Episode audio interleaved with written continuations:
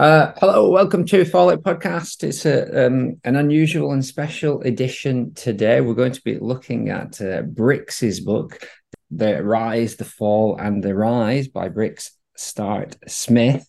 And it's just me and special guest Dannyno, who was with us for the last book review when we had Renegade. Um, and he's back for more. Morning, Danny. Yeah, How are you doing?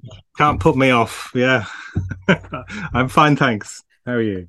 Yeah, yeah, I'm not too bad. It's good that you um, were able to get through to the end. I think Alistair hopefully was joining us. He's having technical troubles, but the rest of them lightweights, they uh, decided oh.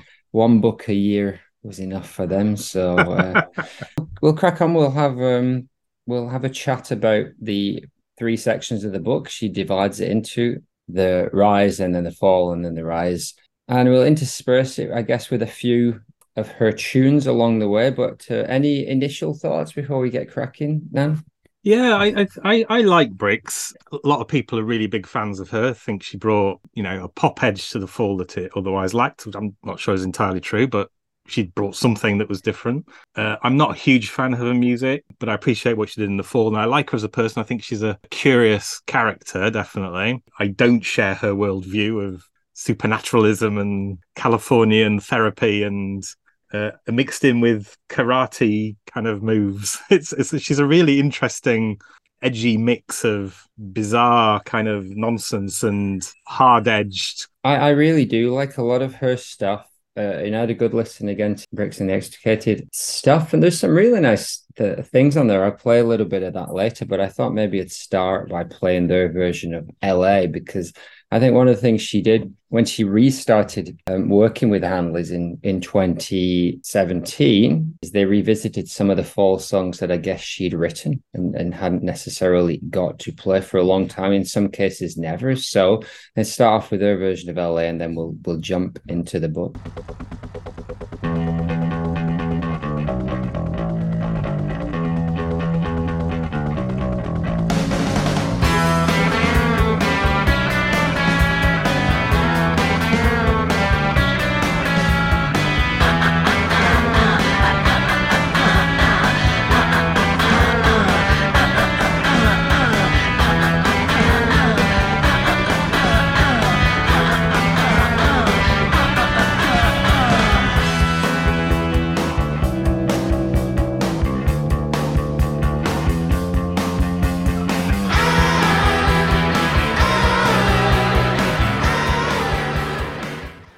I think a good place to start, given that um, she was an LA child. She starts her book by talking about a story where her grandmother drives them to Disneyland and is obviously having uh, some sort of episode, almost drives them into uh, one of the water attractions there, which uh, seems like a horrific story, but it's probably good to touch on this right now. She she does talk a lot about childhood trauma, family trauma, and abuse along the way, to that. But it's an important part of her story, and the idea that she is uh, very privileged, but that doesn't mean that it is an easy path through life. So she starts off with some quotes of uh, "Listen to your gut instinct." It's about the journey, not the end. Two minds are better than one. Speak without a filter nothing is better than something that is bad, and this too shall pass. Danny, what's as we launch into it? What are your thoughts?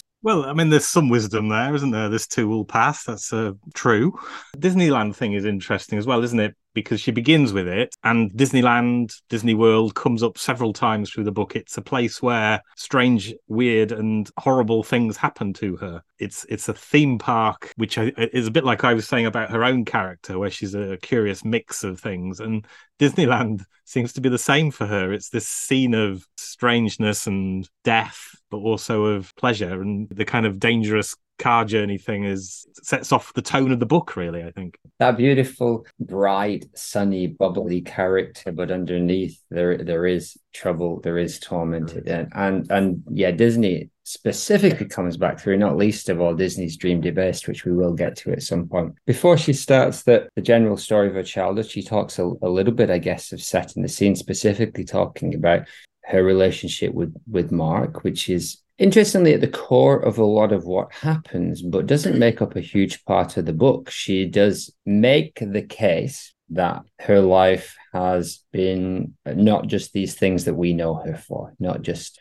uh, my mum knows her is from Gok's Fashion Fix, and I know her from The Fall but she's so much more than that. And so and it is um, all part of her character and it all is reflected in what she brought to the fall. So i think she talks a little bit about the shared energy that she had with mark. She goes a little bit into the writing process which is interesting because she doesn't touch on that much in the rest of the book but she said she'd write a song mark's pacing around after having a little bit of the old uh, wake up juice and he would grunt and reach into his pile of lyrics and pull out the perfect lyric and uh, they'd run through it five or six times. He'd put it on the dictaphone, and then that was it. The next morning, they get up, drink some strong tea, get over the um, whiskey from the night before, head off to the practice room, play the tape once for the lads, and Mark would go to the pub, and that would be it. That that's the song written in a nutshell. Morning, Alistair. Morning, Mr. Brandon.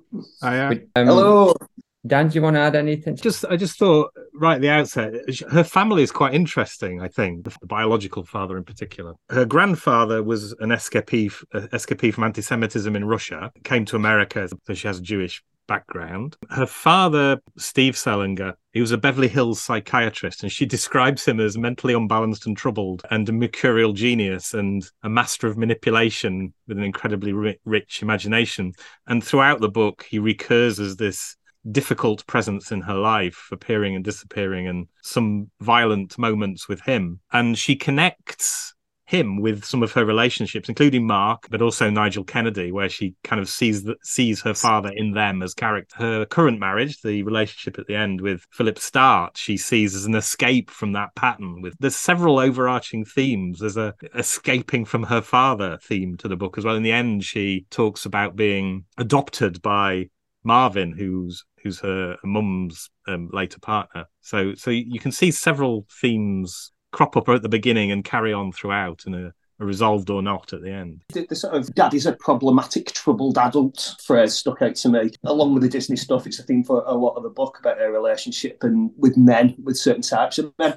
The Disney story with, with grandma, there's no resolution to it. Uh, but it, yeah, it did sound a bit of an interesting uh, trip out to Disney World. That one. Yeah, I guess it's setting the scene that a lot of the people she trusted as a child, she couldn't really rely on them for maybe they loved her or maybe the relationship wasn't so positive, but she definitely couldn't rely on many people. The rootlessness is something that comes back. It comes came from like a really privileged background, which is something that you know you kind of when you get later on in, into the book that like the all the, the the shock of moving to Manchester, no bulbs and all that crap. Oh, that really must have uh, really because it was a completely different world. But yeah, let's crack on, Brendan. Let's crack on. All right. So she she then goes into I guess the more standard kind of biographical stuff. So her name, Laura Elise Salinger, it's 1962. So what that would make her 60 at this point, right? Just over 60 her mom and dad divorced when she was quite young. Mom was, was originally a fashion model, then worked at a brokerage firm, and eventually went on to work in kind of television and behind the scenes. She talks a lot about LA and the kind of culture and the, the, the fact that it's full of desperate people. And it is this kind of Hollywood Babylon kind of thing where underneath the surface there is this kind of darkness. She got a one string banjo at the age of five. That was her introduction to kind of music. Her background allowed her to to have, you know, she had a bunch of ponies and horses, and those those were her friends. She said when she was growing up. But um, yeah, alongside that, this, her father was this uh, kind of really troubled person and um, he would walk around with this bull's head penis and collect guns and she said she was a tomboy to please her father. And then there was this really sad story. I think it was a pony who who kind of ruined a party and then oh yeah. wasn't around much uh, after that sadly. And so all of those kind of like a lot of the stories end with a, with this kind of like sad twist or undercurrent. Dan? Just on the horse story this was a horse called smokey apparently, who she describes in the book as a nasty, evil, angry troll of a Shetland pony, yeah. which is which is one of the many hilarious phrases. Um, and apparently, startled by a helicopter, ran amok at a party. And and I I didn't read it as the the horse being killed. She she says um, Smoky was nowhere to be seen. Then something caught my eye, a small reddish brown patch. I realised it was Smoky's blood. It had soaked into the ashen ground of the corral. In the middle of the pool of blood were Smoky's testicles, sad grey gelatinous sacs. Okay. Already starting to shrivel in the shimmer- shimmering, relentless heat of the soporific California sun. So I think they gelded the horse. They didn't shoot it. Okay. So Smoky got off lightly. Relatively lightly, yeah. Yeah, well, I wouldn't be volunteering for either of them, really. But um, Mexican killing slugs a tortoise called Peanut that, that ran off. There's lots of animal stories in here, isn't there? She, she's sort of like all, all creatures great and small, from uh, crazy Shetland ponies to uh, sort of tortoises to pugs. Kind of come into it later, and there, there seems to be kind of like some kind of stability in her life where it's like she couldn't really rely on Pete. But yeah, she, she, she does go into like the, the, the early days writing process, and it mentions it as an uh, oral orgasm, which kind of reminded me of uh, the Charlie FM thing uh, coming in your ears. Tetley Tea that gets a mentioned, you know, proper sophisticated northern shit. There's a I few think... other bits in in these early sections that I think say something about her writing. I, I think her writing is worth commenting on because she seems to have written this herself. Uh, could have done with a little bit of editing. And I think, but I think it's a bit uneven as a book. I think the style doesn't, it's a bit tonally all over the place. So I particularly found this first section of the book really quite funny in many ways and in ways that later sections of the book weren't. I quoted the bit about the the angry troll of a Shetland pony, which just is funny as a phrase. And there's a bit, there's a little episode where she talks about catching salmonella from her pet turtles because um, she kissed their tiny heads repeatedly. she writes. I, I think um, Alistair's comment about the pets being stable. Like, she was an only child, and I wonder if the pets were kind of a constant relationship for her. But there's all kinds of weird, horrible mixed metaphors in the book. Occasion there's an early one where she describes LA being full of desperate people trying to make it in the entertainment industry. You can feel their crushed dreams raining down like the confetti from a busted pinata. They hover and waft through the air. They drift like a fog, and you just kind of think, yeah, you've not quite got the the imagery right there. And and then she talks about um, there's another sentence I picked out just because I thought it was funny. Along with guns, clocks, and vicious dogs, one of my father's other fixations with banjos. The, the, the, sentences like that, I just think are terrific. she kind of runs out of them later on in the book, but this early part in particular, I just thought some of this is, if Marky Smith had been writing like this, you know, we'd all say what amazing kind of sentences they were. And I think they get overlooked, particularly this first section of the book. It's just funny, but she's actually got a, it's just that weird kind of edginess to what she's talking about. It isn't all LA sunlight at all. There's a, there's a bit of, there's something grinding against it there as well, isn't there? Yeah. This first part where she's talking about her childhood, I agree agree. It's fun to read. It's not all good times, but the, but she she writes with a lot of heart. Clearly, like you say, she, if she wrote it herself, which it seems she did, then it's really a passion project. And at the end, she does talk about how difficult it was and and how proud she was to have finished the book. So cool uh, achievement, Al. So Dan mentioned the sort of like the, the, writing of it, the way it's kind of been put together. And at, the end of it, I did notice he mentioned the uh, Viv Albertine book, uh, which was very good. I just read it and then give it to somebody who also thought it was bloody brilliant. Viv Albertine book was kind of like dead kind of cut and paste, and it was building up, but like from different eras. As, as, it goes along, some really unexpected moments in that book, eh, and it, like some really fucked up shit. Like, yeah, I, I think it, it, they're going for a similar kind of style. As you said, there's some brilliant phrases in there the other constant throughout this book is her bulimia. She talks about early on and carries on throughout. And she, there's a sentence in there where she says, "My life is splattered with vomiting stories," which is another of those sentences I just think characterizes the book.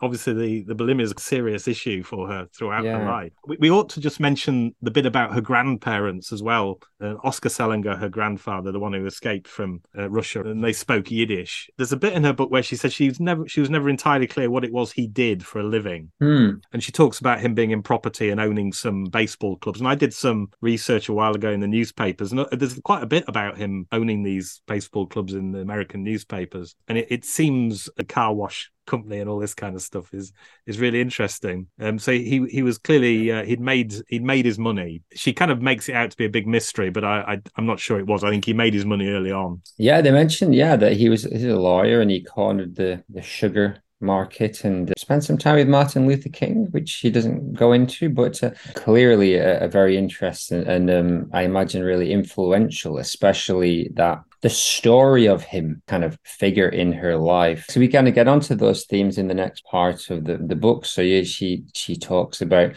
the beginnings of her bulimia and, and she drops that in all the way through during the time in the fall and, and after when she talks about slipping into periods of depression. It, this is something that clearly a huge but yeah, she taught this. It's clearly something that was very, very um a real challenge for her all the way through her life, and um, she doesn't necessarily go into it. She she, talks... she does try. She does try uh, sort of like putting a, a funny spin on it, though. I mean, like calling the chapter "Interview with a Vampire."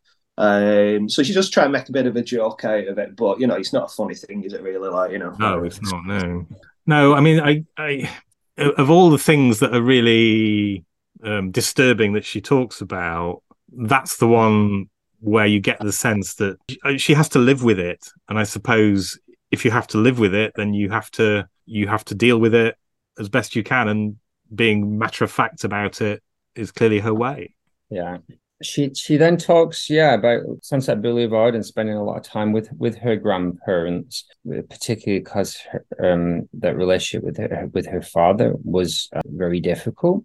I like the bit where she talks about in a pink mansion, and next door there's a rock star called Jim with a washing line. Now it's too, it's obviously too on the nose to, for it to be Jim Morrison uh, hanging out his knickers. So I, I, I didn't do the research and find out if, if we could nail down who that next door person was. It did occur to me to try, but I haven't. There's a few of these where I did have a bit of a look, but yeah, I don't know how you would even nail down who was living in, in there. Oh, I, I'm I, I'm going to try now. This this is a challenge. Please do, and uh, yeah.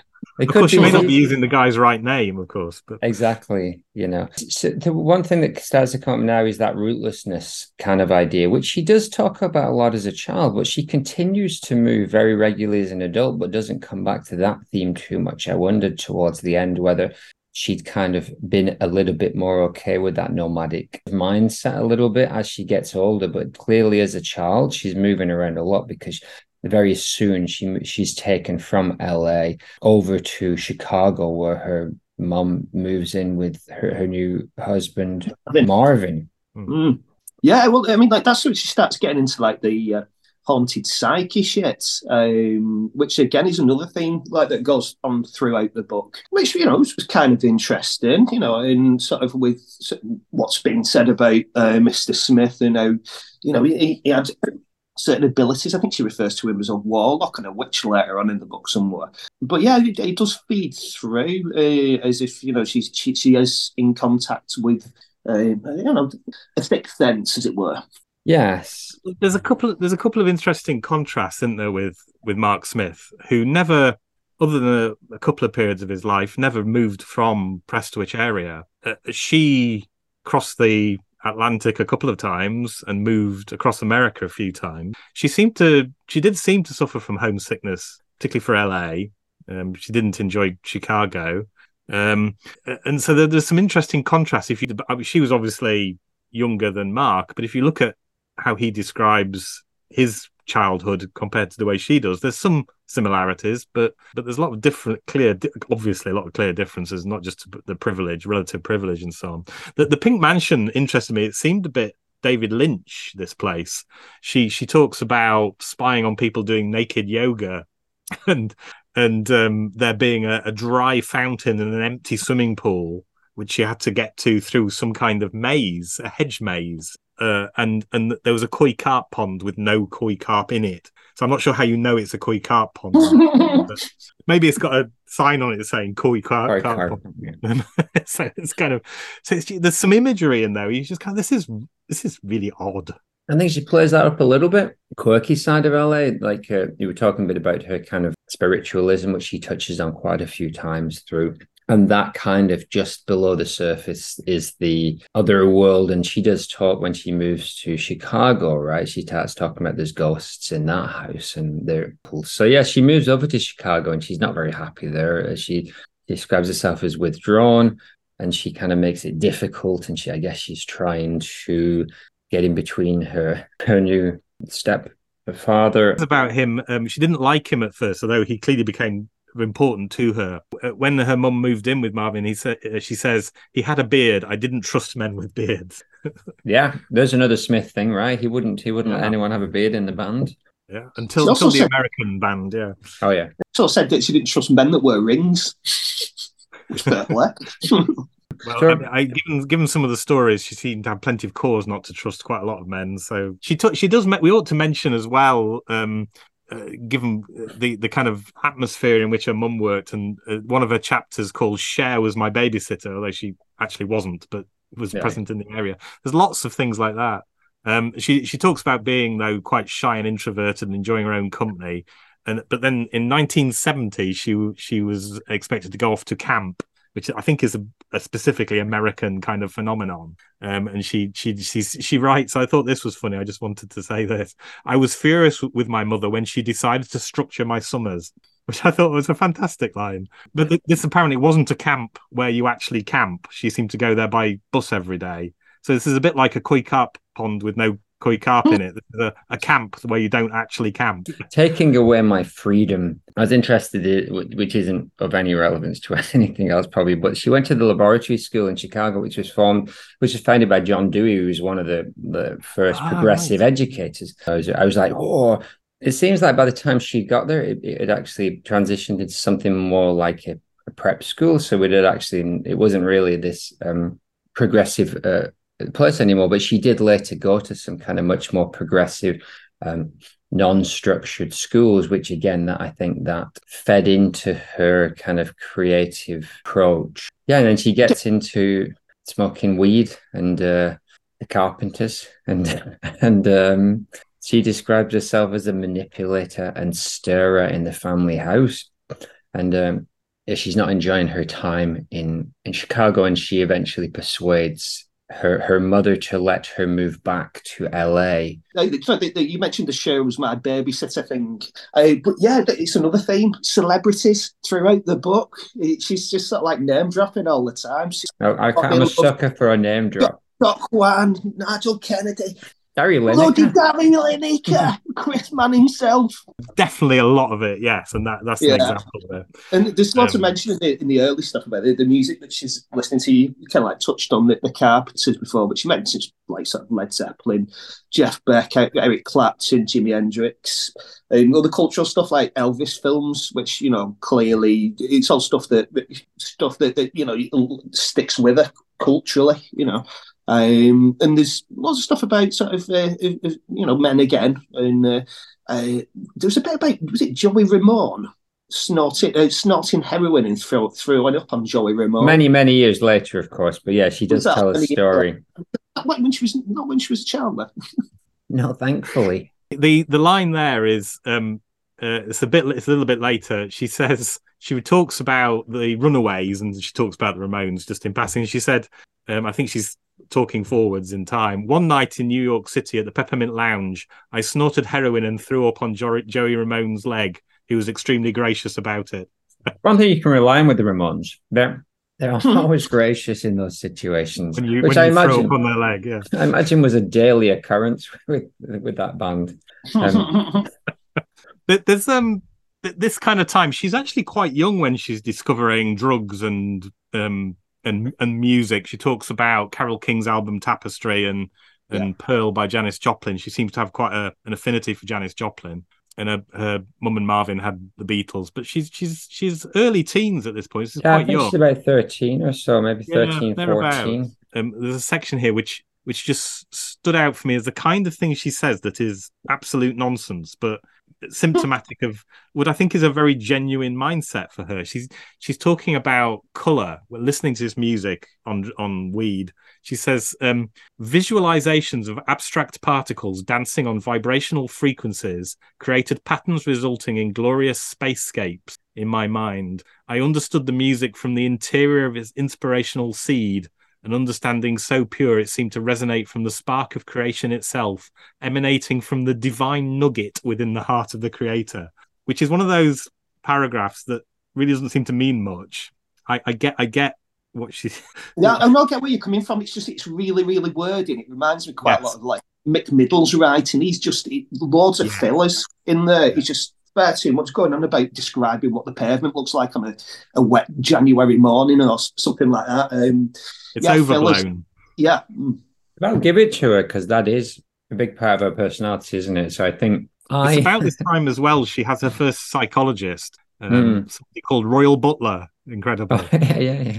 Well, I think that's the other thing, isn't it? That because of her background, her, her father's a psychologist, and obviously they, they they come from money. That idea of of having a child psychologist in the early seventies, or whenever this was, is um is is very interesting. And she's gone through that her entire life. She another thing she goes back to is is her psychologists and, and people to help her along that side. And the interesting one, I guess, later is the woman she meets who's kind of the perfect middle between the psychologist and the spiritualist, and she tells her about the the, the cycles of of bad luck and things like that, which I thought. Knowing some psychologists is like that's a that's an unusual thing for you to tell a client that you're going to go through a decade a decade of of turmoil. more Well- like astrology that than anything else.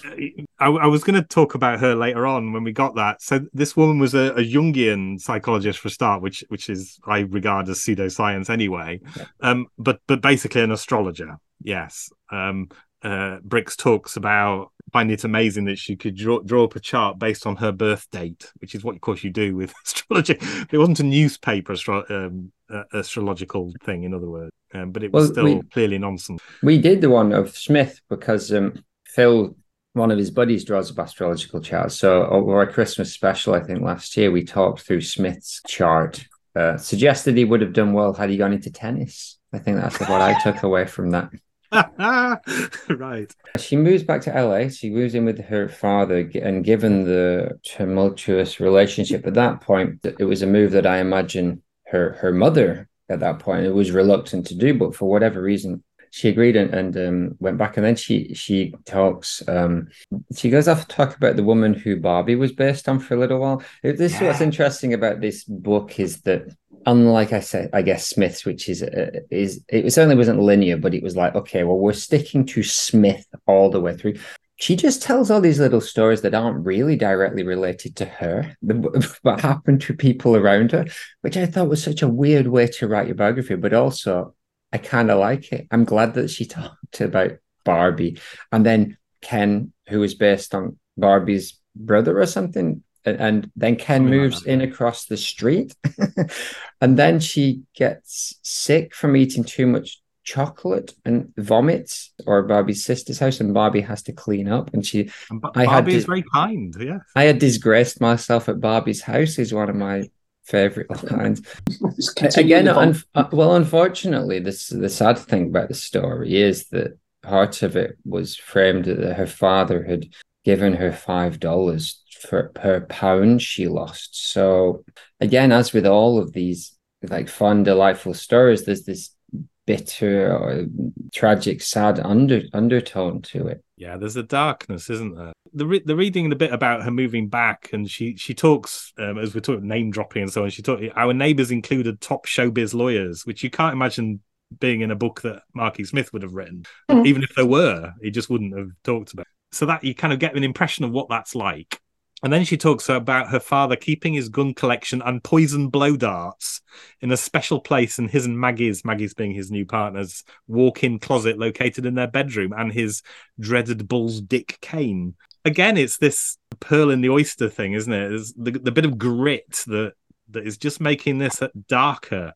Uh, uh, her father's odd because later on uh, there's, he attacks her. Um, at various times, he does things that that suggest that well, uh, he's a complex character that, he does things that she does appreciate. He helps her in trouble at school, and um, he, which we'll probably get to that incident, but and and at the camp he turns up and collects her on horseback, which which she regarded as the most loving thing ever did for her. It's complex.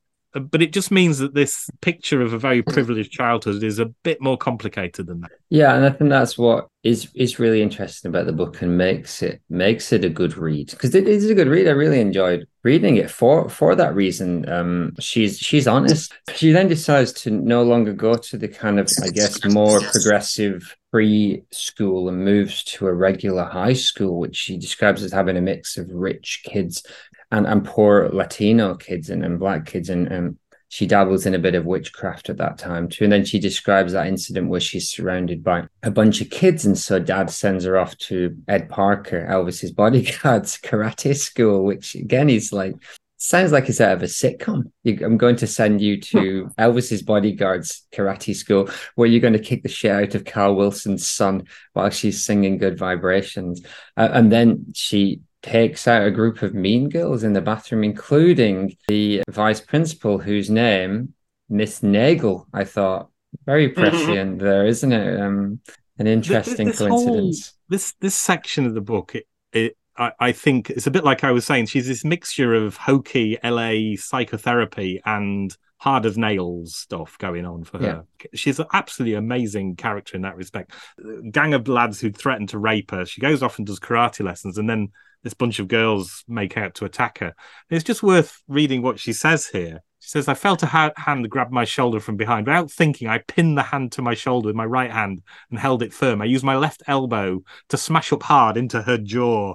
Um, I heard a crack. The girl fell backwards, momentarily unconscious. Then a full scale fight broke out. I kicked, fought, and punched. I used every move I had ever mastered. I kept my face covered. So she's using the right technique. Blocked any blows to my head while my legs doled out a series of furious roundhouse kicks. um, everything was a blur. Um, two more of the mean girls went down. And then there was another hand on her shoulder. She kicks backwards. That turns out to be the teacher. Um, so out of the five initial mean girls, I'd managed to take down three. When I looked at the floor, I saw the person I just kicked in, and he was a teacher. I mean that that's extraordinary. That that yeah. that that's kind of um, something you just have no clue that that's what she's going to be capable of at all. And I'm, those girls wouldn't have done either. But I, I just, I have so much admiration for that actually. That g- given her background, given all the kind of hokey, fluffy dream mm-hmm. sky and all this kind of stuff she talks about, she's actually pretty street smart and from a young age. If we're looking for sentences that would not have appeared in Renegade, a flurry of roundhouse kicks is that is one of them. Again, those themes coming back of just not being able to trust men, particularly in boys, and being in it repeatedly in very, very difficult and dangerous and, and, and, abusive situations. And then she she does move on to talking about the, the creepy phone calls that have been coming to the house. That her brother, her I think five or six year old brother, had been taking these phone calls from this um, stalker. Who turns out to be a neighbor. Just the amount of these things that she has gone through during this story, this life, is just, just so heartbreaking. What's but interesting though is that I was reading an interview with her from the 80s around the time of Adult Net. Um, I think it was in Record Mirror. Um, and she talks a little bit about her experience, you know, as a woman. She says, "I'm not a feminist. I think in more recent um, has taken a, a, more leading or more prominent role in campaigns around women in music, violence against women, and um, women's perception of of their bodies. And I suppose the stories she's telling they seem disturbing and extreme, but I think probably a lot of women reading this book would recognize a lot of this in it. Sadly, Sadly yes, I'm yes. sure that it's going to be a common experience, and a lot of women reading this will say, "Yeah, that happened to me." Um, yeah. Again, it's, it's, it really reminds me of the Albertine book in that respect. Yeah, uh, totally. Yeah. really street smart, um, especially in the punk scene, because some nasty ass fuckers like around yeah, at that yeah. time. I mean, it's the, the, gigs where you you know you could well you, you, get riots going on. You know what I mean? It's just like full on people with the bike chains whacking at your face, like you know. The the music scenes, she experienced that within that. She also experienced it within her own marriage, and she experienced it in her childhood. This is uh, horrible theme that is running through is that she's a she's a strong woman. She's positive. She's a force for good. She's a force for creativity. I think we get then to the point where she starts to get into punk. So i'm guessing by this point she's 17 18 years old. She starts getting into punk. She starts getting harder drugs a little bit. Um and then this is when it re- really goes off the rails with her father when he is just totally untrusting of her. He really paranoid about her actions and and her, her relationships with with boys, and it, it culminates in um, him basically attacking her, and then that's the end of that relationship in that sense and she moves into a friend's house. Privilege doesn't make her life any better in terms of the violence she suffers. Um, is around this time as well uh, though and I, I, thought this was an interesting story. She talks about losing her virginity age 16 at this point um, around about then with a guy who was a musician in a famous band who was 10 years older than her and she kind of had picked him to do it so it's yeah. not it wasn't a, a boyfriend situation she just turned up and said how about it? And the guy was, oh, okay. such a weird, part. weird story, wasn't it? It, it was. call I, I, and just say, "I'm, I'm here," and he's like, "Sure." Wow. Yeah, yeah. I mean, you, you, the, these days you wouldn't be quite as um, accepting of his behaviour, perhaps. No, but for no. her, it seems to have been that was her choice. She did it, and and actually, he was all right, you know. But it, it's not a safe situation, is it?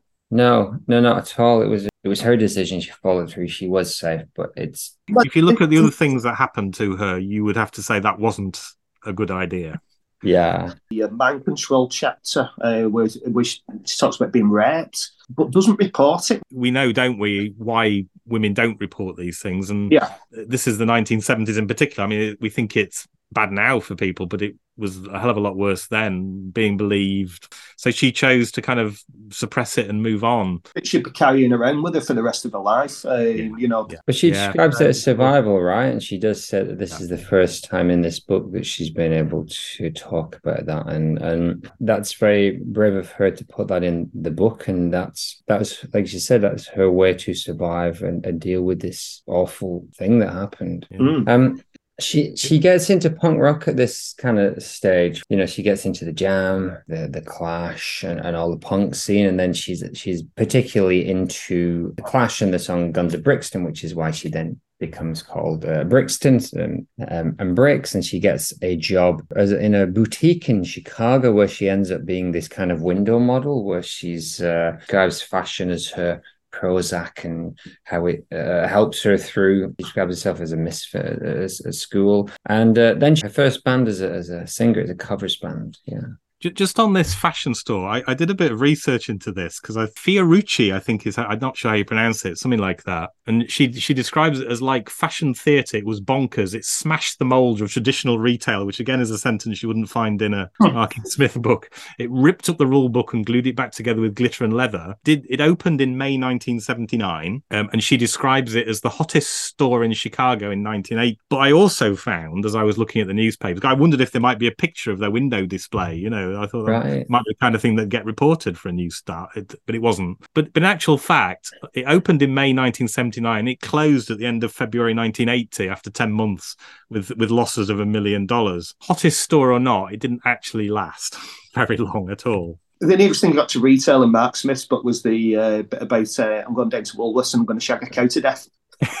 Right. So she joins the the covers band as a singer. They kind of reach out and they think she's cool. So she um, starts her musical career. And we don't get too many details about that band, but then she talks about going to London, visiting, going on the the open top buzzies, and um, has a, a, an affair with a keyboard player in a very famous rock band who was also in another band who had a number one single.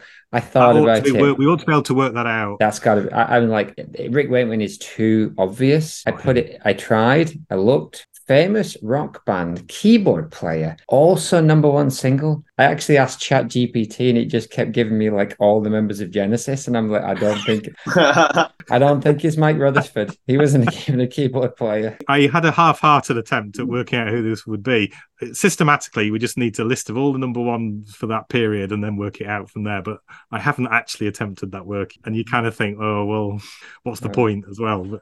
but then I do lots of things for which there is no point. She has the dalliance, but then again, following this, so it, it really is thing about James Brown a few years ago, and for every fun story of James Brown, it was immediately followed by some horrific thing that had happened. And I got that feeling again with this with this book. So we had this wonderful idea of her being in London that, and, and having the positive dalliance with this with this famous rock player. But then she goes on to describe some horrific abuse by some people on, on the train as she was traveling around Europe, including the train conductor. Just another very dark, the amount of times these things are happening to. It's, it's what, what I was saying earlier about the tone of the book swinging wildly. And she kind of writes about everything in this kind of the same way, but tonally it, really shifts dramatically from one to the other. The episode on the train, uh, you don't see that coming at all and she doesn't dwell on it. It has just a few paragraphs. At this at this point, she's just got admittance to Bennington, the which I think is quite a famous college, isn't yeah, it? Yeah, yeah. Um,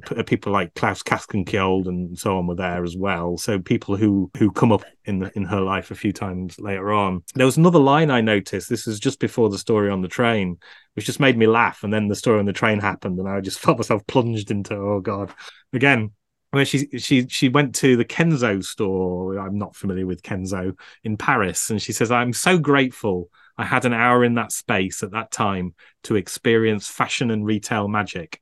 and, and, then she talks, and then she talks about the attack on the train. Some writers use that that tone, tonal shift, but it doesn't necessarily seem like it's a planned thing. It's just like this is a thing that happened, and this is another thing that happened. Some of those things are wonderful and fun and delightful, and some of them are horrific and they're just presented, yeah, almost matter of factly. Yeah, when she gets to Bennington and she talks about that dark creative energy and it's built on uh, Indian burial grounds with the uh, veil between dimensions and um, she's in a class with Bret Easton Ellis, who obviously went on to write American Psycho. And um, she then goes at this time, she buys a, a, bass and writes her first song, which would be Edie, which was eventually came out under the uh, adult net. And uh, yeah, she starts her first proper band, the Banda Dratsing, which uh, I guess is, uses the Nadsat from Clockwork Orange as its name. Um, and she writes a bunch of songs, including the one that eventually became Hotel Blöedel. And she's in the band with Claus Castenskiold, as you said, who, who went on to paint the cover of Perverted by Language, uh, amongst other things. It's interesting to see what she's doing in Bennington. You uh, again, she talks um, about the kind of hauntedness of the place. She she describes it as the, or she says it was described as an insane asylum for the rich. Um, she said it was the most most expensive private college in America, and that's where she was. So yeah, she became the lover of Eric Ambel, who had been the guitarist for Joan Jett. Yeah. Um, she said, um, "I took courses in theatre arts, acting, Alexander technique, and visual arts classes, as well as music." And I love the next line, which is, "I had a particular inspiring class called stringed instruments. We played everything that was stringed." kind of deadpan kind of. So yeah, so she she then gets pretty heavily into coke and and she goes on a few benders and she kind of goes through her her rock and roll period there and she describes a very weird incident where somebody bites her and she gets a, a infection that almost kills her, a concussion and also uh, she get, becomes pregnant and decides not to keep the baby. And she sees all of these as signs that she sh- she needs to move on. She needs to go and, and, and do something. And then a date with fate she she drops out of school. She goes back to chicago tries to put some uh, her effort into the band Banda Dratsing and finds slates in the in the in the racks of a local record store. It was interesting that she that, that slates got mentioned because later on, I'm sure she she mentions a song from Slates going, and they wanted me to play it, and I never heard it. And it's like, I'm gonna say, you mentioned this a couple of chapters ago, and then yeah, I, she starts sort of like talking a bit about the music she's listening to, and it's you know it's shifting from some like the, the hippie-ish stuff onto the more punky stuff as we kind of mentioned, like, but also the the Culture Club Visage, Depeche Mode, Echo and the Bunnymen, they're all kind of like um, appearing on the radar for her around about this time. So, uh, yeah, she's she's definitely got an open mind towards music, some poppy stuff and some punky stuff. Ang- the Anglophile, right? There's an interesting bit at this point, which I which I thought is is uh, she, she just kind of throws it in, but is clearly central to her worldview. Um, just before leaving what she describes as her disastrous second year at Bennington. She says, um, I truly believe I'm guided by the force of the universe. I know this is a bold statement to make, she says. Um, but she she says she believes in signs and sees them everywhere. And and numerous times in this book, you kind of feel, well, I don't know, she's just kind of opportunistic and following something that's going to take her somewhere else. Uh, clearly, that's often a good idea, but um, uh, she she's seeing Bennington as starting to be a negative experience, so she's wanting out. And again, fortunately, and there's an aspect of privilege in this, she's able to she's able to do that. Take her friend out with her friend Lisa out with her. I think that's one of the um, positive signs that we do see of, of of having money and having that net. She says a few times, "Make the leap, and the net will appear." Mm. I don't want to get too much into how much money allows you to do that. Not all of the things work. She then goes, you know, she goes to the gig with her friend. Um, 23rd of April, 1983. 40 years ago, right? Wow. Yeah. Oh, wow. Almost to the day. Yeah. Yeah. True. But yeah, but when you mentioned slurs before, she does make a few comments on, on that, which is interesting for like her first impressions on the fall, where she, she describes it as challenging music and comments about like the, the vocal style of, of uh, Mark Smith. Brendan, it made me think, he was saying, I think he was playing a right handed guitar strung upside down, and only wrong people do that, Brendan, don't they? Well, he restrung it. I think Craig does restring it, whereas I don't. So I play it upside down just like a normal guitar, but I'm also a terrible guitarist. So it doesn't doesn't really matter anyway. Didn't Jimi Hendrix do that as apparently, well? Kurt, Kurt Cobain and Jimi Hendrix apparently both did, like yeah. did that kind of. Like when she goes to see the, the, the band, right? So she talks about the singer's lanky, nondescript hair. Uh, the bass is what, as a bass player herself, that's what stands out to her. This this big monolithic bass sound. Uh, the drummer was an animal uh, tribal and ferocious beats Karl Burns. And then she loves Paul Hanley. She says he's really sweet. Um, she bumps into the singer. She's okay. I've heard her tell this story so many times in, in interviews and stuff. Um, then she bumps into the singer. She she tells him that she loves the gig, but she's irritated by his lyrics because she can't understand them. Um, it didn't have annotated fall, then you see. No, and then you know I would be lost without the annotated fall, as as we described the other week when it was down for an hour and I almost quit the, the podcast. She goes to uh, meets him in the bar, and then she goes to the after show party with him. Well, I, it was interesting because her main focus was on Steve Hanley. She was a bassist herself, of course, and she talks about watching him um, she says she says I wanted to absorb everything I could from watching this man, Steve Hanley.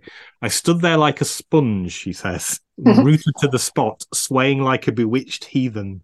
Beautiful. Beautiful. I didn't know that bewitched heathens were a thing. they definitely sway though. They do. They, they do. do. Uh, and then and then th- this is the end now of part one of the book of the first yeah. third of her story. And she and it ends with her uh, her and mark um, having sex for the first time. And i i love the way she described this. She says um, i felt like a stunned mullet. I imagine most of us would after having the a roll around the sack with Marquis Smith. So he says, "Come to come to my hotel for," um, and um, Pat Trip Dispenser gives them some some caffeine, which turns out to be speed. Um, and and he she plays him some songs of the tape from the Banda Dratsing, and he says, "Who wrote those songs? You are a fucking genius." Smooth old Mez making his move there, and and she she portrays him here again after all of the abusive interactions with men, she portrays Smith as as gentle and as uh, as really understanding. And they they they talk, they lie next to each other, and then as the sun comes up, they they consummate the relationship. And so it's a very positive start. It's a, it's a beautiful start to the relationship.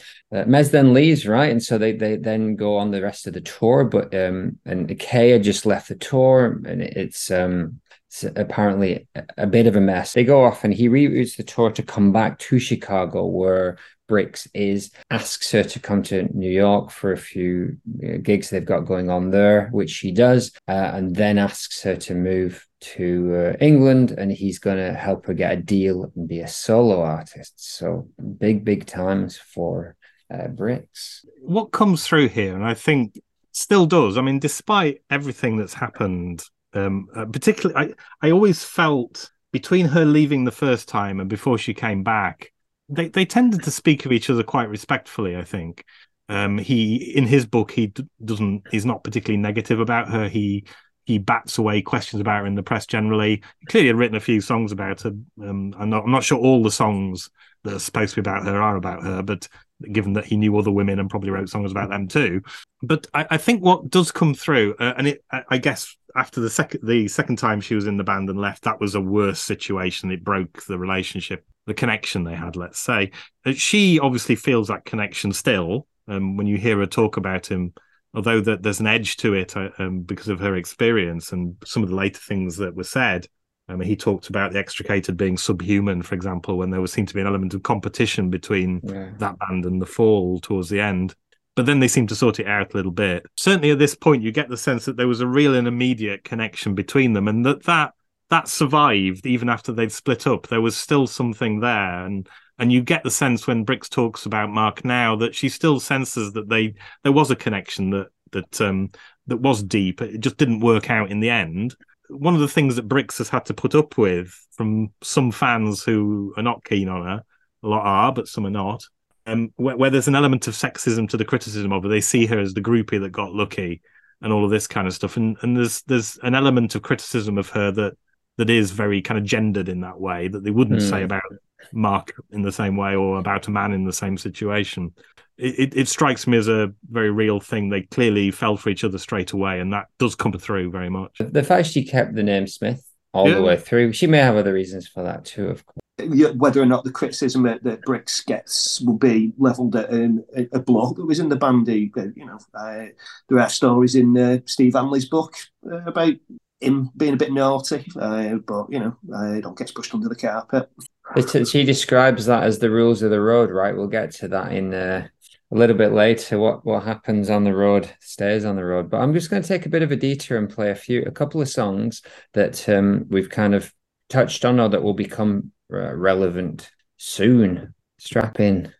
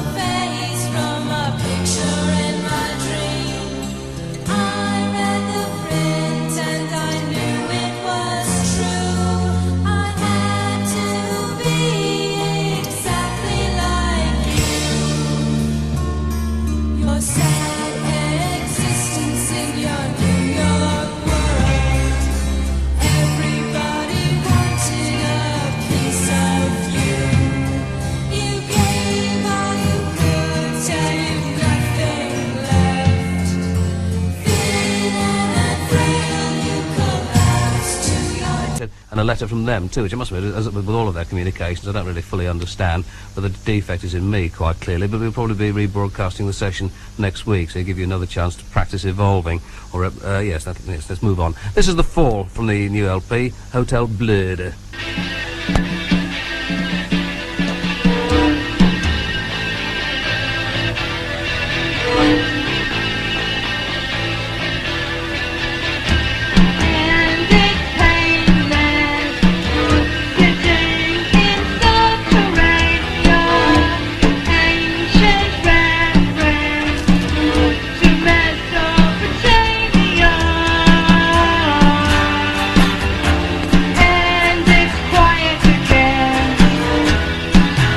So we heard Guns of Brixton, the the Clash, and then the Adult Net, Edie, which was uh, I think her first single, backed up by the most of the fall, and then uh, Hotel Blöedel the, with a little bit of our favorite John Peel introducing it. So I guess yeah, we we move on to part two. Part two. Uh, thankfully, uh, this part's not that important the fall. um, so she ends up in Manchester. She's running off with a man she's known for six weeks, which doesn't go to down well too well with her mother. I never expected Manchester to be so grim. Well, if you'd have done a bit of uh, homework, you would have you would have got that. Joyless and drab, although it was May, not a single leaf or flower, just cash and carry spread on windows. I, like the quote where she said, "It, it smells like death." Yes. like like the abattoir, the Hotel Blöedel. This this was the twentieth of May, nineteen eighty three. She dates it to the day when they arrive in Manchester. So I think I think the fall had been off to, to Iceland at this point and come back. So they've come back from America via Iceland, haven't they? I think. And and he says to her, "Well, Prestwich is is a Jewish neighbourhood, so you'll feel right at home." And she's like, "I don't at all." The culture clash is. Uh, she describes entering his flat for the first time, and it, that's really hilarious. Reading that, it's you know the uh, Kay's knickers are still around. He keeps his milk on the window ledge. Students still do that now. Place on Rectory Lane, which I think was the second flat he had after. Um, she describes the building as an old rectory, although I don't actually think it was the old rectory. The old rectory is elsewhere on Rectory Lane. But um, um, but yeah, the, the countercultural shock comes through very well. I think she writes about it really well. It's, it's entertaining to read what it was like, uh, the kind of sense of kind of bewilderment and outrage she feels about how dreadful this but but she's in love and you know that's that's what it is she gets on with it tries to cook for him and all this kind of stuff he's not cooking much for her um, she she does uh, say that she didn't know anybody. She's kind of a fish out of water. Of course, she when they visited London a few years before with a, with a family, there were family friends in London, so she's not entirely on her own. But it must still have been a, you know, it's quite a risk she's taking, isn't it? I think 1983, you're probably pretty isolated if you, you have your family, just a few members of family in London, right, who are only available possibly through a quite expensive phone call occasionally. Uh-huh. Pretty cut off. Urine smelling flat. The walls of the halls are covered in dirt. Droves of cats. Kay's knickers still on the bedroom floor. She describes as being pretty dirty.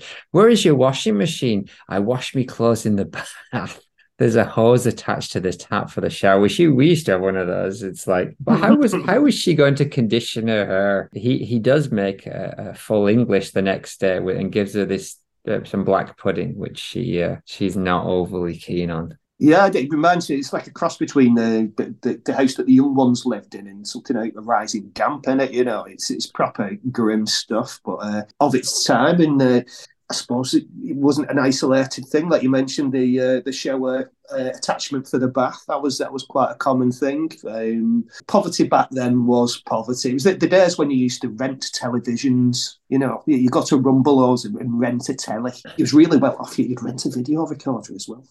I think the other point is that the Fall was at this point were touring heavily, so he wasn't actually in the flat that often, presumably. Uh, even when he'd be at home, he'd probably spend most of his time in the pub. Touring that heavily, I mean, you, you're not going to bother to sort out the fridge, are you? It's... They were in that lifestyle as well, weren't they? I think Kay and Mark were described as having quite a hippie-ish kind of um, free lifestyle, although that wasn't necessarily reflected in the punky music, but the idea of Kiss relaxed about those things. They go on tour of Germany. She she goes along with them. The lads obviously have no idea who she is or why she's there, but she's uh, helping out a little bit. And Smith's carrying around his cash in the carrier bag.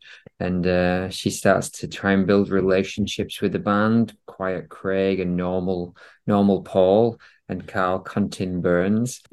So who looks not defined in any way.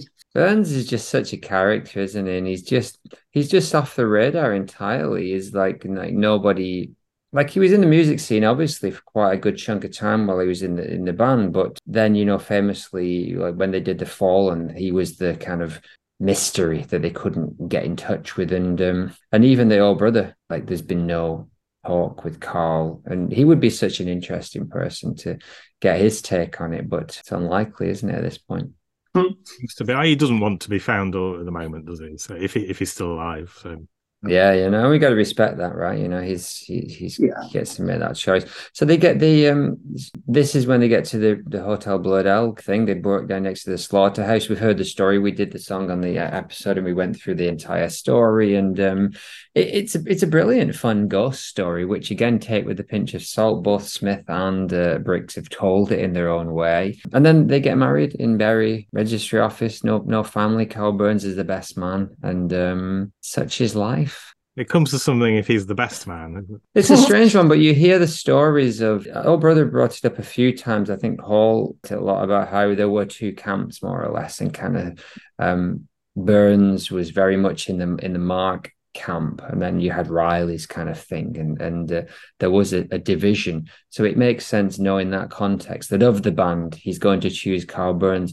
He's not going to choose. Well, Riley was going anyway, but he's not choosing Marc Riley as his best man. Or, yeah. Uh, The, the sense I get is that Karl Karl Burns was in his own, own camp, and so he would he would he seemed to you know for some reason kept coming back, didn't he? yeah, So yeah, seven or there. eight times, right? Yeah. Yeah, so despite everything, um, uh, there's something there, but but but he would seem to be a double agent sometimes as well, and ultimately he's out for his own position. I think that's the sense I get reading all the book. Yeah, well, I mean, this bit is quite interesting because uh, she does describe the members of the band. So, you know, Burns mentioned before, not refined in anywhere. Paul Hanley was adorable. Craig Scanlon was introverted. And it mentioned Steve Hanley being helpful, uh, but the fall was our office. Where it was just like work, you know, it's work, work, work. They were more like work colleagues and friends. She, she mentions uh, Van Aerts going a bit mad when you're touring. Which I thought was reminiscent of Van Plague from later on. I'm pretty sure Yeah. that's where it came from. I think we talked about it at the time, which is obviously Van Age is a pretty un PC kind of thing to be saying, but for him to then write the song Van Plague, which is actually quite a sensitive or seems a very sensitive approach to the health crisis. Well, there's, Yeah. there's something that Brix does say. I think it's in the 1984 section, so we're not far from it. She, she's talking about Rough Trade and Body Map and Michael Clark, and who at that point was the boyfriend of one of the Body Map designers, David Holah, um, and Leigh Bowery, and uh, who um, she describes sexually assaulting her, but um, but nonetheless seems to have forgiven him. But she says, I think there's a general misconception about Mark being some provincial, closed-minded northerner. In reality, he was super open and accepting of gay people, and it was a complete non-issue for him. So I, I think, although he uses un-PC language quite a lot, I don't think it comes from a place of prejudice at all. And he, there were interviews with him in the gay press, for example, later on. In, Yeah, in- yeah. Uh, we've touched on so many times in the podcast about his intentions, and and and I jokingly keep saying, "Have you seen that Christian Gruner Murphy interview?" Because that's the one that just keeps coming back.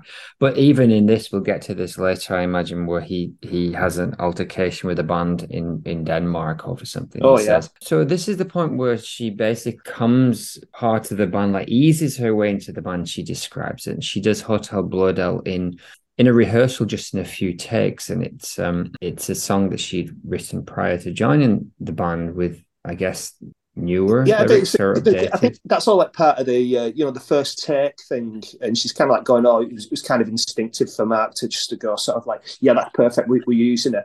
It's cut, he cut back on studio while we're in it, like you know, he's, he's it's the businessman there behind it all. I There think is. making the She's gone about um, two by four, and uh, in England they don't they don't have a two by four. They don't know what it is. Fucking ridiculous It's an imperial measure. We invented it. All right. Even I've heard of a two by four. and I know nothing about DIY or anything, but I people keep saying this. I'm like, what are you talking about? Everyone talks about two by four. yeah.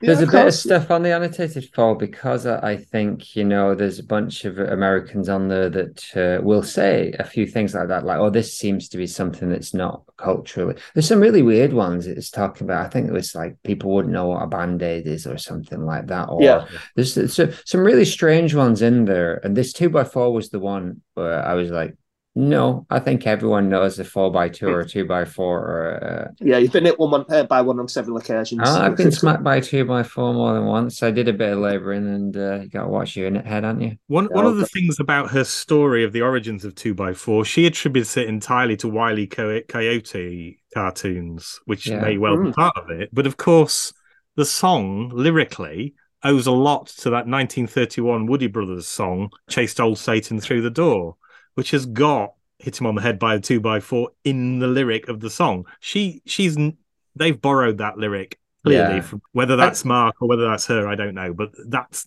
that's not a coincidence. No, and um, you can forget. Maybe she, when she's writing this many years later or whatever, she might it might have slipped her mind. But yeah, she, yeah, like you said, as she talks about how um, the the fall wasn't the creative unit she expected. It was a lot like an office uh, with co-workers and a boss, and everyone wrote their song separately. I've always found that really interesting about the fall that basically they'd just be tasked with writing three or four songs and turning up when it when it was time to do an album with like what songs have you got? Oh i've got six here like and they might be instrumentals they might have some words. Mo- mostly they- they'd probably be instrumentals. They'd work them up and then the album was done there and it's like i really really like that way of working. I've never worked that way in any of the like there's always been one or two songwriters but this idea of everyone has to bring something. And so that, i think that would probably be quite freeing in its own way that Brix knew, at least at this point, that she could bring three or four tr- songs and they'd, they'd end up on the album. It, it's worth saying a little bit here. I, uh, I was going to go on to talk about Disney's Dream, but I guess that's the next because that's a clearly a massive bit we need to have a little chat about. But um, Yeah, yeah. he's talking about the difference between Mark's philosophy of performance and hers. She said he had a completely different philosophy. He he would always want to be as challenging as possible. I wanted to please the crowd. I, I would have been happy playing Totally Wired every night. People would scream for songs. Mark purpose purposely didn't give it to them, which was a good and a bad thing. It was frustrating, but also maybe why the band was so special. So I think even though it's not her uh, she would prefer just to do the crowd crowd pleasing songs. She does recognize that there's a thinking perhaps behind why they didn't, and it certainly is part of why before we're able to carry on so much by training audiences not to expect the hits.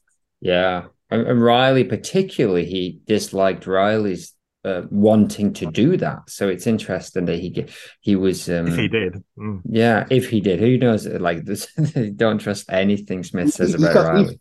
You've got the bit in this chapter as well. She's going on about creep, not being about Marc Riley, um, uh, which I, I think I mentioned it before. Is it kind of like, oh, you're protesting a bit too much here? Come on, Mark, give us another session. We're all right, really. We're we weren't slagging you. It's, it's not. I mean, the the guy she mentions is about this guy called Skumek, who was, I think, I worked out it was a guy called Skumek Sabotka, who was a tour manager at the time, I think, and so fairly well known in the industry. He's still around. I need to track him down and interview him about it. But um, so so I see no reason to doubt what she says. I mean, there are lots of songs. Again, it's a bit like songs about Brix. All if all the songs about Mark were about Mark, I think he wrote quite a lot about. Mark. I don't. Yeah. I, I don't. I don't think there's that Much about Mark. There's at least and one. I see nothing in Creep. Well, No. there's Hey Marc Riley. exactly. I think when, when he when he wanted to have a go at people, he just had a go at them. He didn't do it in code, you know. Generally, no, no. We were talking about uh, Sing Harp. Patrick, who was on, made a point about um, the harpy as a force of nature. Like he's almost respecting Brix as he's dissing her. And then there's others like Bad News Girl, which she talks about herself, which is just that's just bitter. it's just bitter and nasty. I think of all, all the songs that are supposed to be about Brix, probably certainly Bad News Girl, everyone yeah, that's obvious. Maybe there's a bit in Sing Harpy, but that's a couple of years on and he'd had other girlfriends since then. And so yeah, it, could be a know, mixture of various relations. yeah, but but uh, she definitely sees herself in that lyric, and so I respect that take on it. I, I think it's perfectly plausible. She talks about how she was Spock, second in command, that people would c- come to her to get things done, which is interesting.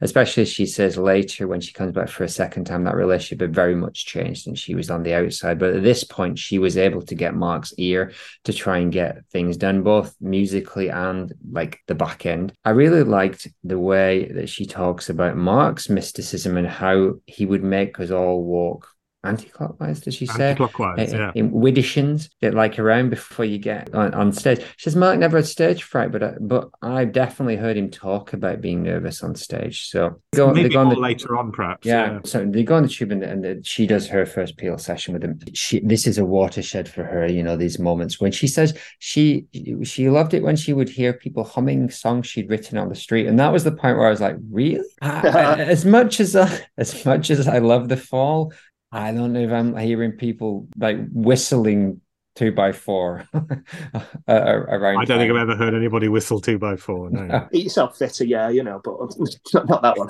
So then we do get to to 84, we get to the Disney's dream. And uh, again, with story, we've covered a bunch of times. Mark telling her this is evil and she she's wanting to show him her love, the Disney thing. And and then, you know, lo and behold, this tragedy occurs where somebody is um killed on the ride and The the death Matterhorn.